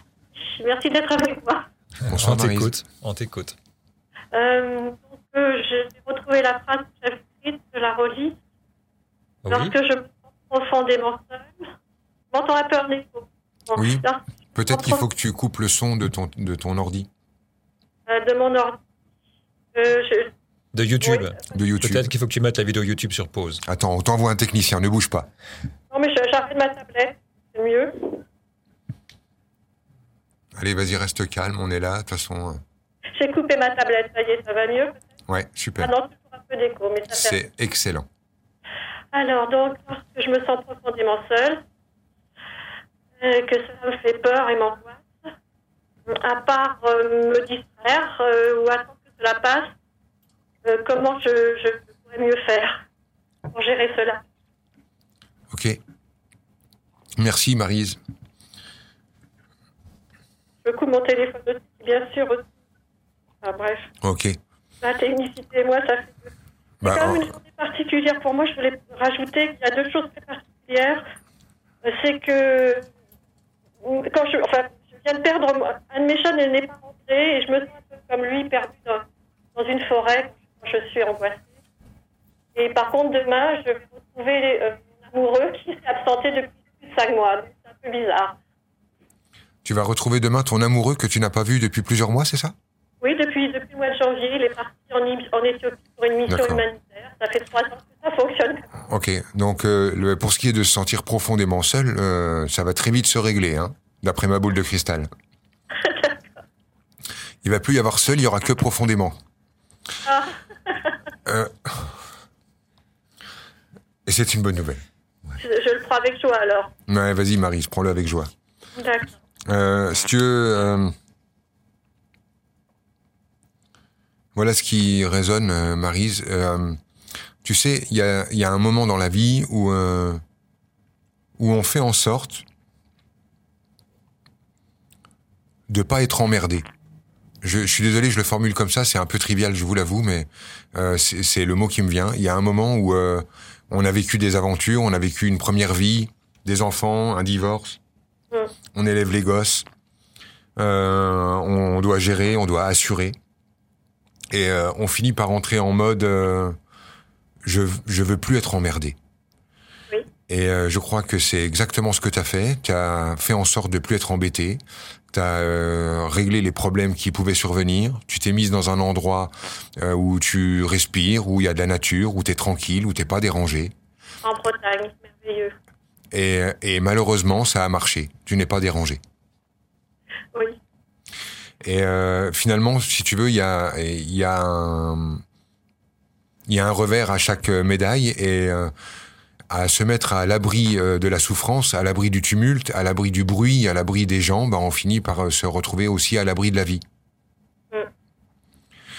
Et euh, finalement, euh, je vais résumer le truc comme ça, et puis ça va peut-être même en plus t'aider à, à retrouver ton homme avec plus de, de facilité. Euh, Lorsqu'on accepte l'idée d'une histoire d'amour, on accepte en même temps l'histoire, l'idée d'un chagrin d'amour.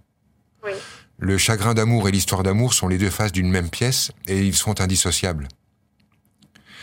Si euh, je ne veux plus vivre de chagrin d'amour, c'est comme si je disais je ne veux plus vivre d'histoire d'amour. Bien sûr. Et en fait, l'idée d'accepter la douleur, c'est l'idée d'accepter la jouissance. C'est, c'est là aussi, en fait, on est sur une polarité. Là, j'ai tout à fait bien compris. En plus, ces états de discours qu'on a tous les deux, lui-même, lorsqu'on s'est rencontrés, ne voulait pas d'attachement ni d'engagement. Ouais, mais vous sortez du même truc. Vous sortez du même truc de. euh, c'est c'est bon. En fait, ce que ça dit, votre énergie, c'est j'ai déjà donné, pitié. Oui. Et euh, du coup, euh, ok, c'est cool, mais franchement, tu n'es plus la Marise de l'époque. Et le, le- la rencontre avec toi a vraiment eu lieu. Et aujourd'hui, euh, tu produirais plus les mêmes choses. N'aie pas peur de faire une boucle, n'aie pas peur de te retromper. Plonge, plonge à cœur perdu, et si ça finit en chagrin d'amour, on s'en fout. Vaut mieux un chagrin d'amour que la profonde solitude dont tu me parlais il y a, il y a cinq minutes. De rien du tout. Exactement. Exactement. Et, euh, et pour ton Et. Comme, comme je ça, ça me fait penser comme aimer un animal, adopter un animal.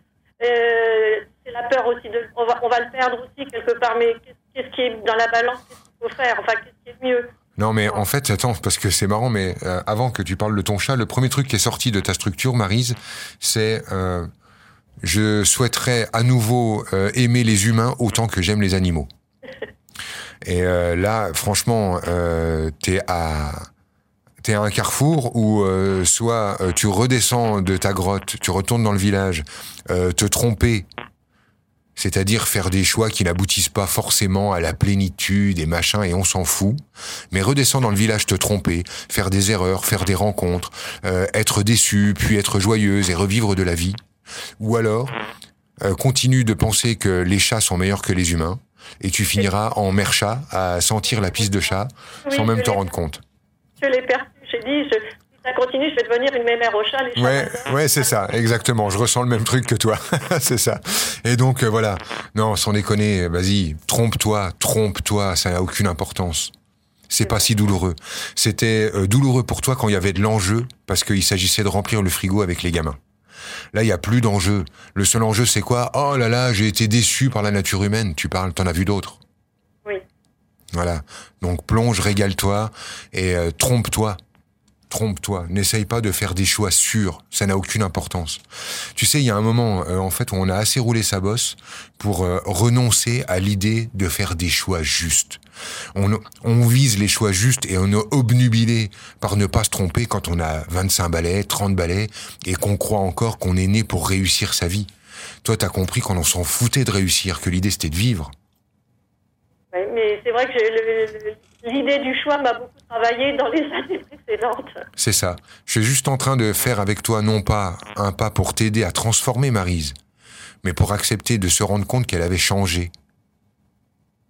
Tu n'es plus une gamine écervelée qui a la trouille de te tromper de vie, de mec, de lieu, de machin. Tu sais bien que ta vie, tu ne la réussiras pas, et donc tu n'échoueras pas. On ne la réussit pas et on ne l'échoue pas, notre vie. On la vit. Oui, c'est ça. C'est souvent cette peur de vivre, euh, mais je pense qu'effectivement, j'ai avancé un peu. Enfin, j'ai envie de vivre. Et là, j'ai envie de vivre. C'est ça. Et c'est pour ça que je le formule comme ça. Et je, je sais que ça fait quatre ou cinq fois que je le redis, mais c'est ce que ta structure a le plus de mal à entendre. Mais je voudrais que ça rentre chez toi. Trompe-toi, Marise. D'accord. On s'en fout. Trompe-toi.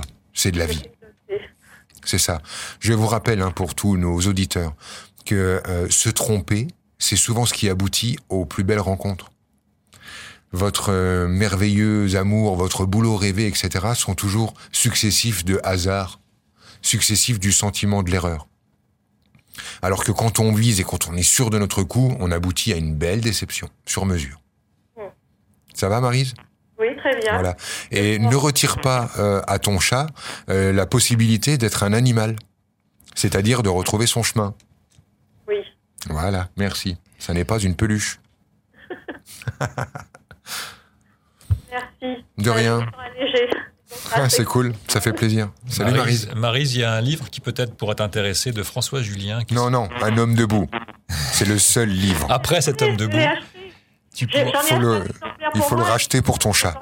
elle a deux exemplaires déjà. faut en racheter un troisième pour caler le- la table du salon. Trois pieds ou quatre pieds, En tout cas, si, si, si, si jamais tu veux trouver un peu moins bien, tu, tu peux, tu peux euh, aller regarder du côté de François Julien un livre euh, récent qui s'appelle euh, La seconde vie. Je note. François Julien, seconde vie. Merci Marise. Merci à vous. Merci Marise. Au revoir. Au revoir. Alors, on continue Ça va? Ouais, ah bah ouais, ouais, moi je vais bien. ouais. Eh bien, clique. Ah bah alors je clique, pardon. Alors attention. J'aurais bien aimé un petit roulement de tambour, quelque chose franchement fort à voir pour les, les prochains trucs. 836. Psh, Le 836. C'est une sorte de loto quand même, attends.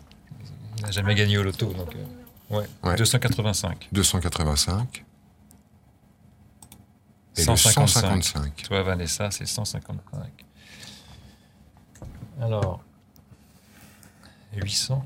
Ah ouais, 836, on est dans les... 836. dans On les- est encore dans les borderline. Euh, ouais, 836. Ah ouais, c'est les, les toutes C'est dernières questions. c'est presque la dernière. Euh, alors, en fait, 836, c'est Nathalie. Nathalie, la réponse est, est très rapide, en fait. Ah, Puisque cool. la question, c'est un, un astérix, une astérix. Ah, ok. Donc, Donc,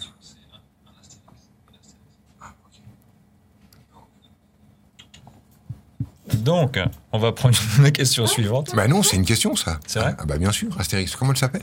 Nathalie. Nathalie. Ah, bah réponds alors. Ok. Alors, ça renvoie sur. euh, Ah, le sentiment de passer tout le temps à côté. Évidemment, en fait, on tombe là-dessus. hein, quand on va dans l'énergie de cette personne, elle euh, finalement, elle croit qu'elle va rater l'horaire, elle le rate pas. Euh, elle, euh, elle est contente, elle va pouvoir poser sa question, et finalement, ça sort pas. Et finalement, elle, dit, bah, de toute façon, c'est pas grave, je serai pas choisie. Puis elle est choisie quand même. Et puis finalement, on aboutit à bon bah, tant pis, question suivante. Et ça, c'est l'histoire de sa vie. Je suis toujours celle que on loupe, celle qu'on rate, celle il y en a pas pour elle. Tu vois l'idée? Non, non, parce que là, c'est pas. Là, c'est elle qui rate, c'est pas celle qu'on rate. Mais en fait, c'est elle qui rate parce que inconsciemment, ce qu'elle souhaite le plus, ça n'est pas trouver résolution, mais donner raison à l'existence de son personnage qui s'est construit sur celle qui n'a jamais autant que les autres. Celle qui, ah bah voilà, comme d'habitude, il y en a pour tout le monde sauf pour moi. Tout le monde y arrive, mais pas moi. Ça marche pour tous, mais moi pas. Et en fait, cette construction, qui est, euh, il y en a pour tout le monde dans la vie sauf pour moi, est une construction qui finit par euh, pour une personne qui se met à se penser comme ça, filtrer la réalité de manière à toujours obtenir la preuve de son système. Hein, C'est ce qu'on fait tous. On cherche la preuve de notre système et non pas à sortir de notre système. Si d'un seul coup elle se branche, qu'elle arrive à l'heure, qu'elle pose sa question à temps, que sa question sort naturellement, qu'elle est choisie et que j'y réponds, ça démontre tout son, tout son personnage. Tout ce qu'elle a construit sur « Ah ouais, ouais, j'en étais sûr ». Pourtant, elle est choisie, là. Et pourtant, elle est choisie. Et c'est pour ça que je tiens à y répondre. C'est parce que là, en fait, ce qui euh, finalement nourrirait le plus son personnage, ce serait qu'on dise, bah, désolé, question suivante. Ce que j'ai failli faire. Ce qu'on a failli faire. Ce qui serait plus judicieux pour elle, c'est qu'on dise, non, Nathalie, t'es pas passé à côté, tu peux être prise en compte, il faudrait juste que tu acceptes de prendre conscience que tu as une manière de filtrer la réalité pour obtenir toujours la preuve que c'est pas pour toi, même quand finalement on te veut du bien. On n'observe pas la réalité, on observe notre réalité. Donc, question suivante. Mathieu, 285. Mathieu, sapeur-pompier, je suis contraint de mettre de côté mes émotions devant des situations humainement difficiles. J'ai pris le réflexe de refouler mes émotions. Et j'ai beaucoup de mal à vivre pleinement les petits moments simples. Ouais, je comprends. Je comprends tout à fait, Mathieu. Un conseil? Je comprends.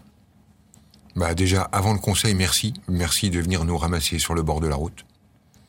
Merci aussi de, de le faire parce que en fait, bah, tant qu'il y a des gens qui le font, bah, ça fait toujours euh, que des gens comme moi vont pas le faire parce que moi, je, je suis pas capable de voir ce que toi, tu es capable de voir.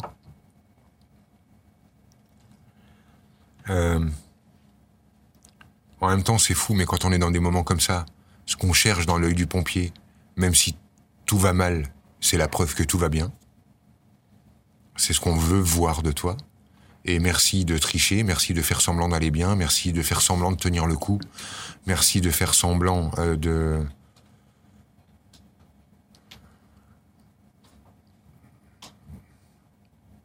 de dire que ça va s'arranger.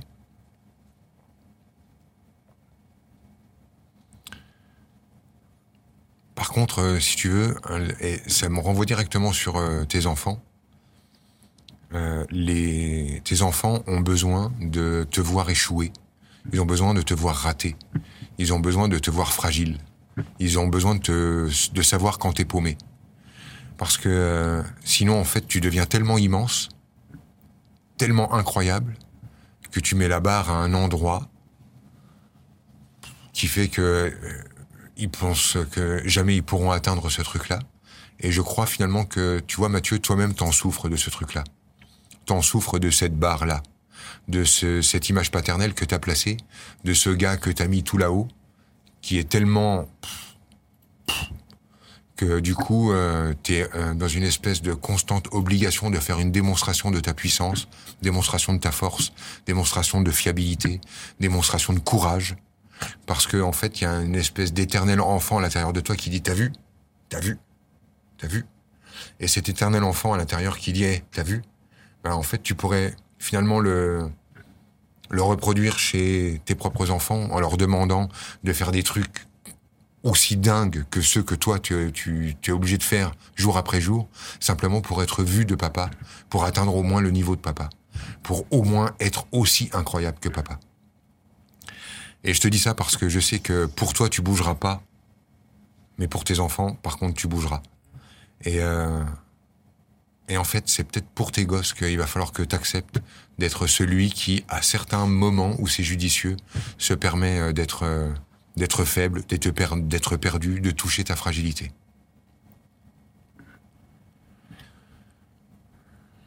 Ok. En même temps, euh, il y a un autre euh, aspect, si tu veux, euh, comme ça, juste en, survol, mais que je, pense tu, tu pourrais peut-être aller jeter un œil dans cette direction. C'est que comme tu es celui qui protège, celui qui sauve, celui qui prend soin, il y a toute une part de toi qui est frustrée, et c'est euh, celui en fait qui est capable de détruire. Faut pas oublier en fait que tout est en polarisé. Celui qui répare, celui qui met en vie, celui qui sauve des vies, c'est celui aussi qui est capable de casser, de détruire et de prendre des vies. Et cet aspect-là, en fait, de toi, il est, euh, si tu veux, complètement frustré, contrebalancé. Et euh, il y a une immense rage à l'intérieur de toi, si tu veux, Mathieu, mais qui n'est pas uniquement liée à l'horreur que tu peux rencontrer dans ton métier, mais qui est également liée à ton pouvoir, parce que celui qui a le pouvoir de mettre en vie a le pouvoir de détruire la vie. Et je crois que ça te ferait un bien fou d'aller sur un ring pour casser quelques gueules, euh, de te mettre au tir sportif pour aller tirer avec un fusil pour euh, voir ce que ça fait quand on renoue avec l'odeur de la poudre, des armes et de celui qui est capable de tuer. Euh, de voir en fait chez toi comment il y a euh, aussi la capacité de renouer avec celui qui est capable de faire du mal. Et là, je pense aussi que ça va te faire un bien fou euh, de ne pas être que celui qui fait du bien. Je crois aussi que tu souffres de cette posture de sainteté, bien malgré toi, parce que toi tu fais simplement le boulot. Bien malgré toi, peut-être quand même pas tant que ça, parce que tu es admiré pour ça. Je ressens chez toi un besoin naturel de détruire qui est contrarié. Moi, je peux te dire que euh, en miroir, j'ai dû à un moment traverser une expérience toute simple, toute conne, mais qui m'a fait un bien fou pour renouer avec le destructeur et le tueur en moi. Je l'avais pas vu venir, mais quand j'ai vécu l'expérience, c'était vraiment chaud à vivre pour moi. Parce que je suis tellement euh, sensible et euh, à fleur avec tout ce qui est vivant. Tellement j'ai toujours euh, peur de la souffrance et de la mort, etc. Que je suis très touché par tout ça. C'est pour ça que je lui dis que je serais pas capable de faire son job à Mathieu. Mais un jour, il y a une quinzaine d'années en arrière, j'étais j'étais en Suisse et c'était la période de Noël. Et c'était le, premier Noël de mon fils. Donc il avait un an, il allait bientôt avoir un an, et on allait fêter Noël. À l'époque, je travaillais euh, en Suisse pour euh, la saison de Noël, et on avait loué un chalet tout en haut sur la montagne. Donc on avait le chalet, on avait la neige, on avait le Père Noël qui allait pas tarder à débarquer, et c'était le premier, Noël de mon fils. Et là, j'ai eu euh, naturellement envie de dire, bah là, il faut un sapin. Et donc, je suis en haut, là-haut, dans mon, dans mon chalet, dans la neige.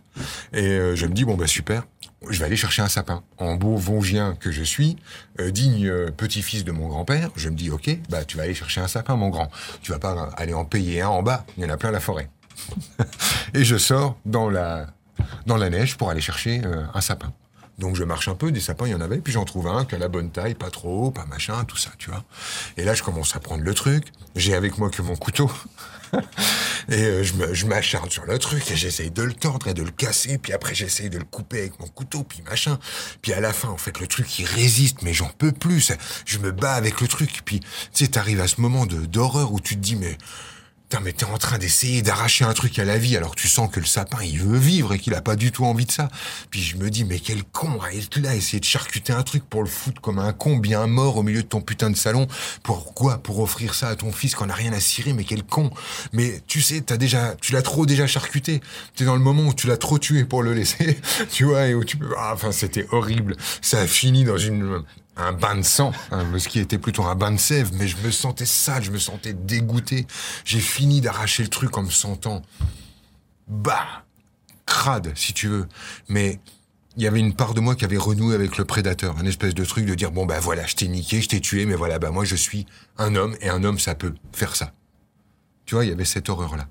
Et j'ai senti par la suite, en fait, que cette scène qui était vécue dans une totale inconscience au moment-là, m'avait fait le bien fou de connaître ce que c'est, en fait, que, de ce que c'est que d'arracher la vie. Et finalement, tu vois, Mathieu, bon, mon exemple, il peut peut-être, euh, je sais pas ce qui résonne chez vous, mais chez moi, c'était vraiment fort. Quand je dis que j'étais en larmes devant le sapin, c'était pas rien. Euh, moi, je suis pas capable hein, de tuer le lapin et d'enlever le pyjama. Pour moi, le sapin, c'était déjà énorme. Mais ça m'a permis de renouer avec un autre aspect de moi, et puis, bah, écoute, trouve le truc euh, à ta manière.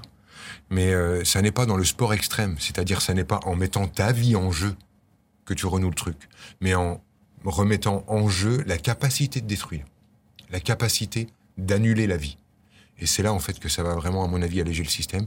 Donc tu trouves un moyen, et c'est vrai que défoncer le premier rosier venu peut faire l'affaire. Merci Mathieu. Merci Mathieu. Merci Franck. Bah, de rien. Ouais, j'ai toujours plein de questions. Non, j'ai trouvé ça, j'ai trouvé ça fort, le coup du sapin. Je pensais pas que tu t'acharnerais sur un sapin. J'ai beaucoup, j'ai entendu beaucoup d'énormité de ta part. Mais... ah non, mais je me suis acharné dessus, mais c'était horrible, je te jure. Alors que ah, Mais ça fait 15 ans, tu n'étais pas encore très, très éveillé. Non, on est là, non. Enfin, très réveillé. Ouais, c'est ça. On y va? On y va. Qui c'est qu'on a au téléphone? Goran. Bonjour Goran. Goran. Oui, bonsoir. Bonsoir. C'est Goran en fait, c'est pas Goran, c'est Goran.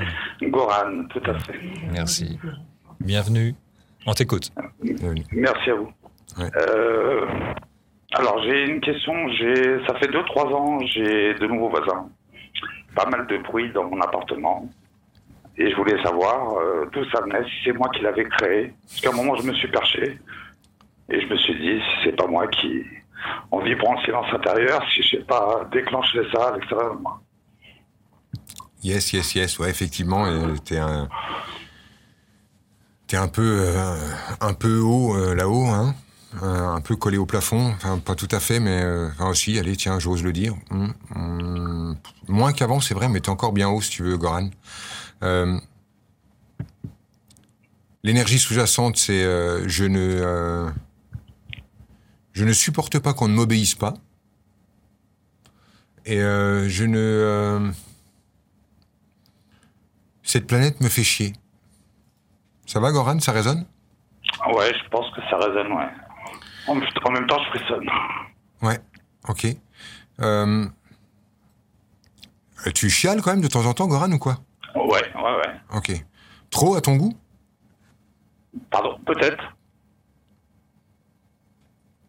Tu fumes de la bœuf? Ouais. Ça te permet de chialer un peu moins et de te marrer un peu plus? Je pense que c'est aussi une habitude, une grosse habitude. Ouais, ok. J'essaie d'arrêter, j'essaie de diminuer en ce moment. Ouais, c'est euh, c'est pas euh, moi tu sais je suis pas docteur, c'est pas c'est pas un problème pour moi. C'est euh, en fait le, le le truc qui résonne, c'est que tu es énervé par la vie des autres. Et en fait, elle fait résonner le vide de la tienne. C'est touchant, si tu veux, quand j'arrive dans ton énergie, Goran, parce que j'arrive dans l'énergie d'un type qui, euh, qui a un putain de magnifique projet pour l'humanité, tu vois, qui a un espèce de truc de dire bon, écoutez, moi j'ai des bras, j'ai des mains, j'ai un cœur et waouh, je suis ok, je suis 5-5. Moi, je suis euh, dès qu'on se prend la main, je suis là, je suis présent et ouais, mais aucun problème. Et euh, les années passent et les années passent et on dirait que l'humanité s'en fout de tes mains, que l'humanité s'en fout de ton cœur et que putain, à un bout d'un moment, toi, bah t'es juste dégoûté de dire oh, mais allez-y, mais crevez dans votre merde, mais me faites plus chier. Ça résonne ça? Ouais, ouais, tout à fait. Et euh, j'ai l'impression, si tu veux, que cette espèce de, de rancœur, elle fait un truc du genre euh, j'aime trop la vie pour avoir envie de crever, mais j'aime pas assez la vie pour me lever le pour me lever le matin. Alors bon, tu vois, si tu veux, ton énergie, elle est remplie d'à quoi bon Ouais, c'est vrai qu'en ce moment, c'est ça. Hein. Ok. Alors j'ai euh, une technique qui fonctionne assez bien qui marche pour moi. Parce que je suis en miroir de toi, euh, Goran. Je suis en miroir de toi parce que euh, j'ai les boules après l'humanité aussi, parce que je suis blessé par la souffrance du monde. Et puis en même temps, il y a une part de moi qui pourrait te l'expliquer et te rendre tout ça merveilleux en deux secondes, mais sans déconner, ça résonne. Je suis en miroir de toi parce que... Euh, parce que en fait, si si je me laissais aller, je m'allumerais un joint en regardant la télé tous les jours et puis on passerait à autre chose je suis en miroir de toi parce que euh, je me dis aussi, putain, mais on dirait que personne n'a envie que ça bouge euh, dans le bon sens. Tu sais, tous ces trucs-là. Ah ouais. Et, euh, et finalement, j'ai résolu, euh, j'ai résolu ces sujets-là. Parce que, en fait, maintenant, je suis d'accord, j'ai compris et j'aime cette planète comme je la contemple. Ça y est, j'ai compris, en fait, j'adore, en fait, ce que j'appelais le pourri avant, maintenant, me va mieux je peux pas te débriefer le truc. C'est-à-dire que je peux pas, euh, dans notre entretien là, pour le moment, t'expliquer en quoi euh, ça a du sens ce que j'appelais le pourri avant et comment en fait j'ai rendu ça magnifique pour moi. Euh, je, je, passe deux jours de masterclass pour expliquer ce truc-là. C'est-à-dire que je passe deux jours à suivre un processus pour à la fin pouvoir te faire toucher le truc-là. Mais par contre, j'ai une méthode qui fonctionne, qui marche pour ça, mais qui t'expliquera pas le truc. Euh, et la méthode là, en fait, c'est fabriquer quelque chose. Pour moi, en fait, les types comme toi et moi, quand on est dans ce truc-là, c'est parce qu'on a arrêté de fabriquer alors qu'on est des fabricants. C'est-à-dire que dès que tu vas reprendre des outils et que tu vas remettre, te remettre à fabriquer quelque chose, là, en fait, d'un seul coup, tu recommences d'aimer Goran, tu recommences de, euh, de te marrer, tu recommences d'être léger, tu recommences euh, de cesser avec les à quoi bon. Dès que tu es en train de fabriquer quelque chose. Et on s'en fout de quoi Mais de fabriquer quelque chose. J'ai remarqué, alors en général, quand je suis en stage et que je fais bosser quelqu'un là-dessus, je lui demande de fabriquer un poulailler. Et si je lui demande de fabriquer un poulailler, c'est parce que ça lui permet d'enfermer des poules. Donc comme ça, il a des œufs, mais en plus inconsciemment, il, renoue avec euh, l'idée du cheptel, du harem et euh, de d'avoir euh, des, des filles. Sans déconner. Hein. Et j'ai vu les résultats, ça fonctionnait. Donc je dis au gars, vas-y, tu prends des planches, des clous et tu fais un poulailler, même moche, même petit, même comme tu veux, tu te démerdes. Ne me fais pas une œuvre d'art, mais fais-moi un putain de poulailler. Et euh, écoute, les retours sont bons jusqu'alors. mais euh, Goran, t'as besoin de fabriquer, t'as besoin de faire quelque chose. T'en peux plus de penser. Ouais, c'est vrai que c'est à mille à l'heure. C'est ça. Et euh, dès que tu fabriques, bah, tu renoues avec ton génie, tu redeviens marrant, tu redeviens léger. Et quand tu penses, Tu recommences d'être grognon, d'être chiant, euh, de, de casser les couilles à tout le monde, puis dès que t'as fumé un joint, ça y est, tu les aimes de nouveau, quoi. Donc ça, c'est chiant. Enfin, moi, j'ai vécu ces boucles-là, je te parle de moi, en fait. Et c'est relou, alors que dès que tu te remets à agir, à faire, sans penser, sans raison, faire pour rien, faire pour faire, ça y est, la magie revient. Fais, c'est tout. D'accord, d'accord. Voilà, sans déconner, fait. Et si euh, chez toi c'est trop petit, si chez toi il n'y a pas de cellier, si chez toi il n'y a pas de planche, bah vache, va voir la voisine et dis-lui euh, qu'est-ce qui déconne chez toi? Tu veux que je te fasse une étagère? Tiens, je te fais une étagère là. Mais fais-lui une étagère, Goran. D'accord. Repasse par tes mains. En fait, ton cœur, tu pourras le mettre que dans tes mains. Et euh, pour le moment, ce que tu as essayé de faire, si tu veux, par ta spiritualité, c'est de mettre ta tête au service de ton cœur, alors que toi, c'est pas comme ça que ça marche. C'est tes mains. Ça va? D'accord. Bah oui, ça va. Ok. Si ça va pas, je peux... on fera une masterclass. Hein. Mais, euh, ça mais, même si ça va bien, hein, tu sais, euh, tu peux, euh, tu peux te pointer. Après, ouais, ça, une masterclass, ça coûte 200 balles, mais ça peut en fait t'aider à, à, comprendre ce que je veux dire quand on, on peut renouer avec le, le, le, monde tel qu'on l'a perçu et comprendre pourquoi on l'a perçu comme ça et en quoi en fait tout ça peut avoir du sens. Mais après, voilà, je peux pas te le faire en cinq minutes là, euh, et c'est pas l'objet de la soirée, quoi. Pas de souci. En tout cas, merci pour ta réponse, et puis euh, bah, on se reverra plus. Je t'en prie, ouais. Et euh, on pense à la musique à chaque fois à cause de Goran Bregovic, ou tu joues aussi de la musique? J'ai joué de la musique et tu m'as fait penser à ça. Peut-être que tu devrais peut-être me remettre un petit peu à jouer. C'est ça. Tu sais, quand on arrête, quand on a un art et qu'on l'arrête, c'est parce qu'on veut être parfait dans notre art. Ouais. Voilà, donc tant pis, joue-nous de la merde, mais joue, quoi. Ouais, non, mais parce que c'est ça. C'est en fait, euh, écoute le truc. Quand tu quand es là planté le samedi devant The Voice avec ton bedeau, celui qui va te mettre les poils, c'est pas celui qui chante bien, c'est celui qui chante ses tripes. Ouais, c'est vrai, tout à fait. Donc euh, toi, le, toi, exactement comme les autres, quand en fait euh, tu mets tes mains au service d'un truc, bah nous, ce qu'on va ressentir, c'est les tripes qu'il y a derrière. Et le, les tripes qu'il y a derrière Bregovan, derrière Goran, qui n'est pas Bregovic, euh, elles sont euh, elles sont touchantes. Moi, quand j'arrive dans ton énergie, je suis touché par ton ta fraternité, ta convivialité. Donc ce truc-là, il est en toi. C'est pas la peine de te méfier de toi. Envoie-nous la sauce et fais-nous confiance pour capter ce qu'il y a derrière toi. Arrête de te méfier des humains, à toujours penser qu'on va rien comprendre à qui tu es. Envoie et laisse-nous faire le tri. Tout à fait. Ouais. Je, te remercie pour ces conseils. En bah, de rien, Goran. Merci, Goran. Merci à vous. Bonne, soirée. À bientôt. Alors, on n'a pas prévu d'heure de fin. Mais on approche d'une pause quand même. Mais on approche d'une pause. Et puisqu'on a parlé de, du masterclass, ah oui. c'est peut-être l'occasion de montrer bah, justement un extrait de masterclass. Et puis on en parle juste après. En fait, qui peut pardonner? C'est lui qui se sent au-dessus. Le pardon n'est pas une prérogative de l'humain. Le pardon, c'est une prérogative divine. Nous, on n'a pas à pardonner. On ne distribue pas les bons et les mauvais points. On se place où pour pardonner? On s'est pris pour qui? Non, mais c'est pas un moyen d'éviter de, de, se voir soi dans ah, Carrément. Ah, attends, carrément. Ça te permet en fait de te placer au-dessus de l'autre. C'est une posture supérieure. De là où je regarde, j'ai assez compris la vie pour savoir que chacun peut être comme il est. Tu comprends? C'est une posture posture ésotérique. C'est une posture en fait qui est une fausse permission, qui en fait est de la tolérance camouflée. La tolérance, je trouve qu'il n'y a pas pire comme qualité. Je trouve ça dégueulasse, la tolérance. Parce que la tolérance, en fait, elle vous dit je ne supporte pas ce que tu es, mais je vais faire comme si. Je tolère. Je n'aime pas ce que tu es, mais je vais faire comme si. Ça, c'est tolérer. Ça n'a rien à voir avec permettre. Permettre, c'est l'autre. Je le laisse être tel qu'il est. Tolérer, c'est je n'aime pas ce qu'il est, mais je vais faire comme si. Vous voyez la nuance? Entre la permission et la tolérance? Alors, on attend euh, Franck. Franck qui est parti euh, se laver les mains. Il ne savait pas que la vidéo serait aussi courte que ça. Lors du dernier masterclass, euh, c'était plutôt le, non, c'est pas le dernier, c'est avril, je crois. J'ai récupéré 10 euh, heures de vidéos du masterclass et j'ai découpé ça en une cinquantaine de vidéos pour la première journée.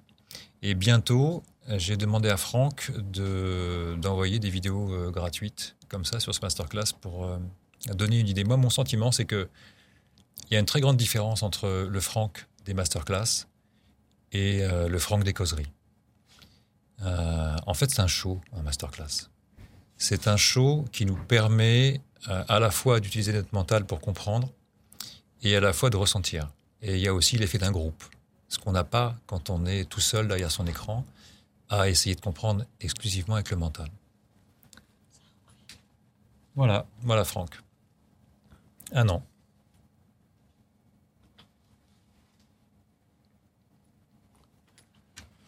Voilà Franck. Donc cette vidéo, Franck, c'est sur la, la tolérance. m'avait frappé euh, à quel point tu t'es énervé sur la différence qu'il peut y avoir entre tolérer quelqu'un ou tolérer une, partie de quelqu'un ou un comportement et permettre.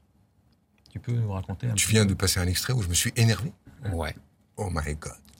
Mais alors, mon image d'être euh, parvenu, euh, éveillé à la plénitude céleste. Je crois que depuis que tu as assassiné un sapin, c'est mort, de toute façon. ok.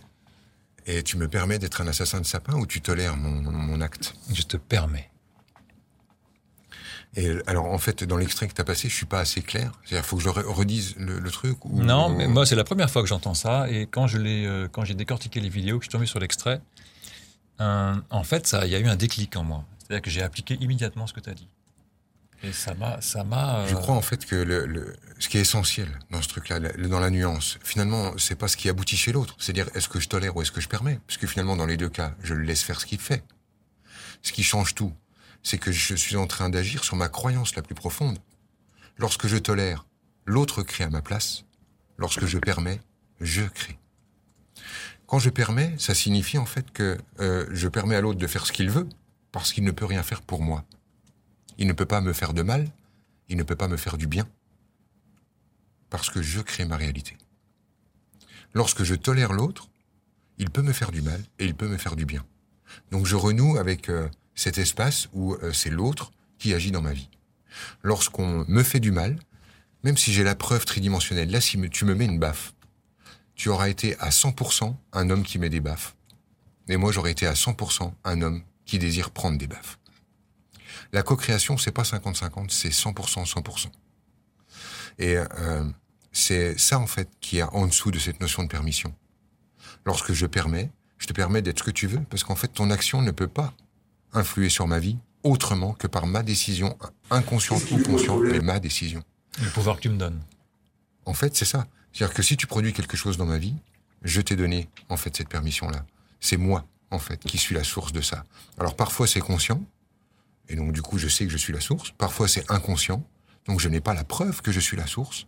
Mais si tu veux, dans mon système, je fonctionne sans preuve. J'applique la règle. La règle, c'est que tout ce que je vis, je l'ai vibré. Tout ce que je vibre, je veux en faire l'expérience. Donc quand c'est agréable, je le crée. Quand c'est désagréable, je le crée. Quand c'est conscient, je le crée. Quand c'est inconscient, je le crée aussi. En quoi c'est dégueulasse de tolérer Là où c'est dégueulasse de... Dégueulasse J'ai dit dégueulasse? T'as dit dégueulasse. Ah, ça, Donc c'est important, c'est ça. Euh, là où c'est dégueulasse de tolérer, c'est que en fait, tolérer, c'est interdire. Parce que c'est polarisé, et ça veut dire absolument la même chose. Lorsque je tolère, je suis en train de dire, ce que tu fais est mal, mais comme je suis meilleur que toi, comme je suis plus grand que toi, et dans mon immense sagesse et mensuétude, je te pardonne d'être aussi nul et inconscient que tu l'es. Et ça, en fait, ça m'agace parce que c'est de la condescendance, c'est euh, donner des leçons déguisées, et c'est se servir euh, de de l'autre pour se positionner. Et en fait, c'est là qu'il y a quelque chose que on se met au-dessus de qui me dérange. En fait, c'est quand on se sert de l'autre qui est perdu, ou l'autre qui souffre, ou l'autre qui est dans simplement son désarroi, pour faire de soi quelqu'un. Euh, si tu veux, si on va un peu plus loin là-dedans, euh, on a on a une, une espèce de, de, tendance comme ça parce qu'on a, enfin, je sais pas, on a grandi comme ça. En tout cas, moi, j'ai grandi comme ça. Euh, j'ai appris à me définir en fonction des autres. C'est-à-dire, je regarde une personne et je dis non mais regarde-moi ce con, sous-entendant que moi je suis moins con. Regarde-moi celui-là comment il, il ce qu'il fait et regarde celui-là et regarde celui-là. Et en fait, je désigne les autres comme étant moins pour me sentir plus. Et c'est ainsi que j'utilise les autres pour me définir. Et en fait, faisant ça, je renonce à mon droit le plus élémentaire, le plus important, mon droit d'humain, qui est mon libre arbitre, c'est-à-dire de choisir l'homme que j'ai envie d'être. Et l'idée non plus euh, n'est plus de dire je suis comme ça parce que je ne suis pas comme ça, mais je suis comme ça parce que c'est ma décision. Je suis comme ça parce que c'est mon choix. Et ça, ça change tout. Parce que je renoue avec mon libre arbitre et ma qualité la plus profonde d'être humain, c'est-à-dire je n'ai pas besoin de vous pour savoir comment me comporter ou ne pas me comporter. Je n'ai pas besoin de désigner ce que je ne suis pas pour être. C'est je choisis depuis l'intérieur, depuis ma propre souveraineté, depuis ma propre autorité sur moi, l'homme que j'ai envie d'être. Et là, ça change tout. Ça va de moi vers moi. C'est une histoire d'amour entre Franck et Franck. Et j'ai plus besoin d'amenuiser les autres pour me, sentir grandi, ou de les désigner dans tel ou tel comportement pour m'en extraire. Comme si le simple fait de pouvoir dire que l'autre produit quelque chose me mettait en dehors de ça. C'est quand même incroyable ce truc-là. On dit euh, d'une personne, euh, non mais regarde l'autre comme elle est méchante, et du coup, on, on pense que du coup, ça nous exempte de méchanceté. C'est quoi ce raisonnement complètement c'est hors de propos. C'est pas parce que je suis capable de dire ça, c'est de la méchanceté, que moi je suis exempt de méchanceté. Mhm. C'est pas parce que je dis, regarde, ça c'est du chantage émotionnel, que je ne produis pas de chantage émotionnel. C'est pas parce que je, je, peux dire euh, dans un commentaire assassin, ah, regarde l'autre, comment il m'arnaque, mhm. que moi, du coup, je suis du camp de ceux qui n'arnaquent pas. C'est la différence qu'il y a entre dire, euh, c'est bien ce que tu fais et j'aime ce que tu fais. Oui, tout à fait. Tout à fait. Lorsque je dis c'est bien ce que tu fais, je suis en train de dire regarde, je suis tellement grand que je peux m'ériger en juge de ce que tu produis. Lorsque je dis j'aime, simplement, je suis sur ma résonance intérieure. Mais je voulais juste caler comme ça le groupe pour cette histoire de permission. Ah, lorsque je permets à l'autre d'être lui, je me permets en creux d'être moi. Et cette permission d'être moi, ça produit quoi? Ça veut dire quoi en fait une fois concrètement amené quand on sort de la jolie phrase ésotérique C'est quoi? C'est la la possibilité, instant après instant, de choisir la personne que j'ai envie d'être. Dans cet instant, est-ce que j'ai envie d'être fiable ou est-ce que j'ai envie de dire oh non à d'autres hein Est-ce que j'ai envie d'être courageux ou est-ce que j'ai envie de dire oh non non là c'est pas mon truc. Et ce choix-là, c'est renouer avec sa souveraineté.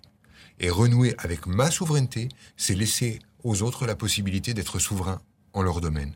Et si on ne les laisse plus, les gens, être souverains, si on est obligé de faire des codes civils et pénaux, si on est obligé de faire tout ça pour que les gens ne produisent plus dans notre vie, c'est parce qu'on est tellement, obnubilé par la matière, hypnotisé par la réalité de la matière, qu'on oublie que sur la possibilité immense qu'on a de comprendre la vie, on sélectionne seulement un petit morceau de réalité. On croit toujours vivre la réalité, on vit des morceaux des parts congrues de la réalité qui sont juste destinées à donner raison à ce qu'on vit.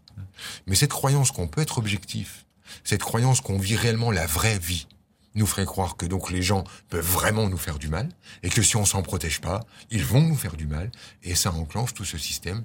Et finalement, ce qu'on a trouvé de plus beau dans le système, c'est la tolérance. Moi, je trouve ça un tout petit peu limite. Ça me convient pas. Surtout que ces fameux bouquins, Code civil et Code pénaux, n'empêchent pas les meurtres et les viols alors, Qu'est-ce qui vient foutre là le bouquin? Est-ce que toi, Arnaud, lorsque tu choisis avec ta souveraineté, est-ce que tu as envie d'être l'homme qui viole? Est-ce que tu as envie d'être l'homme qui tue? Est-ce que tu as besoin d'un bouquin pour ça? Est-ce qu'on doit te dire dans un livre ne le fais pas? Ou est-ce que tu ne le fais pas? J'ai faim en fait. T'as? J'ai faim. Ah, t'as faim. Euh, peut-être que vous aussi vous avez faim. En tout cas, nous on a faim. Et euh, donc, on va les manger. Ça va durer 10 minutes, un quart d'heure. On, laisse la caméra ouverte, on coupe le son. Et puis, euh, on revient. Merci d'être là. Merci d'être là. Ok, bah bon app. Hein. on fait donc 10 minutes, un quart d'heure ouais. Ça roule. Ça marche.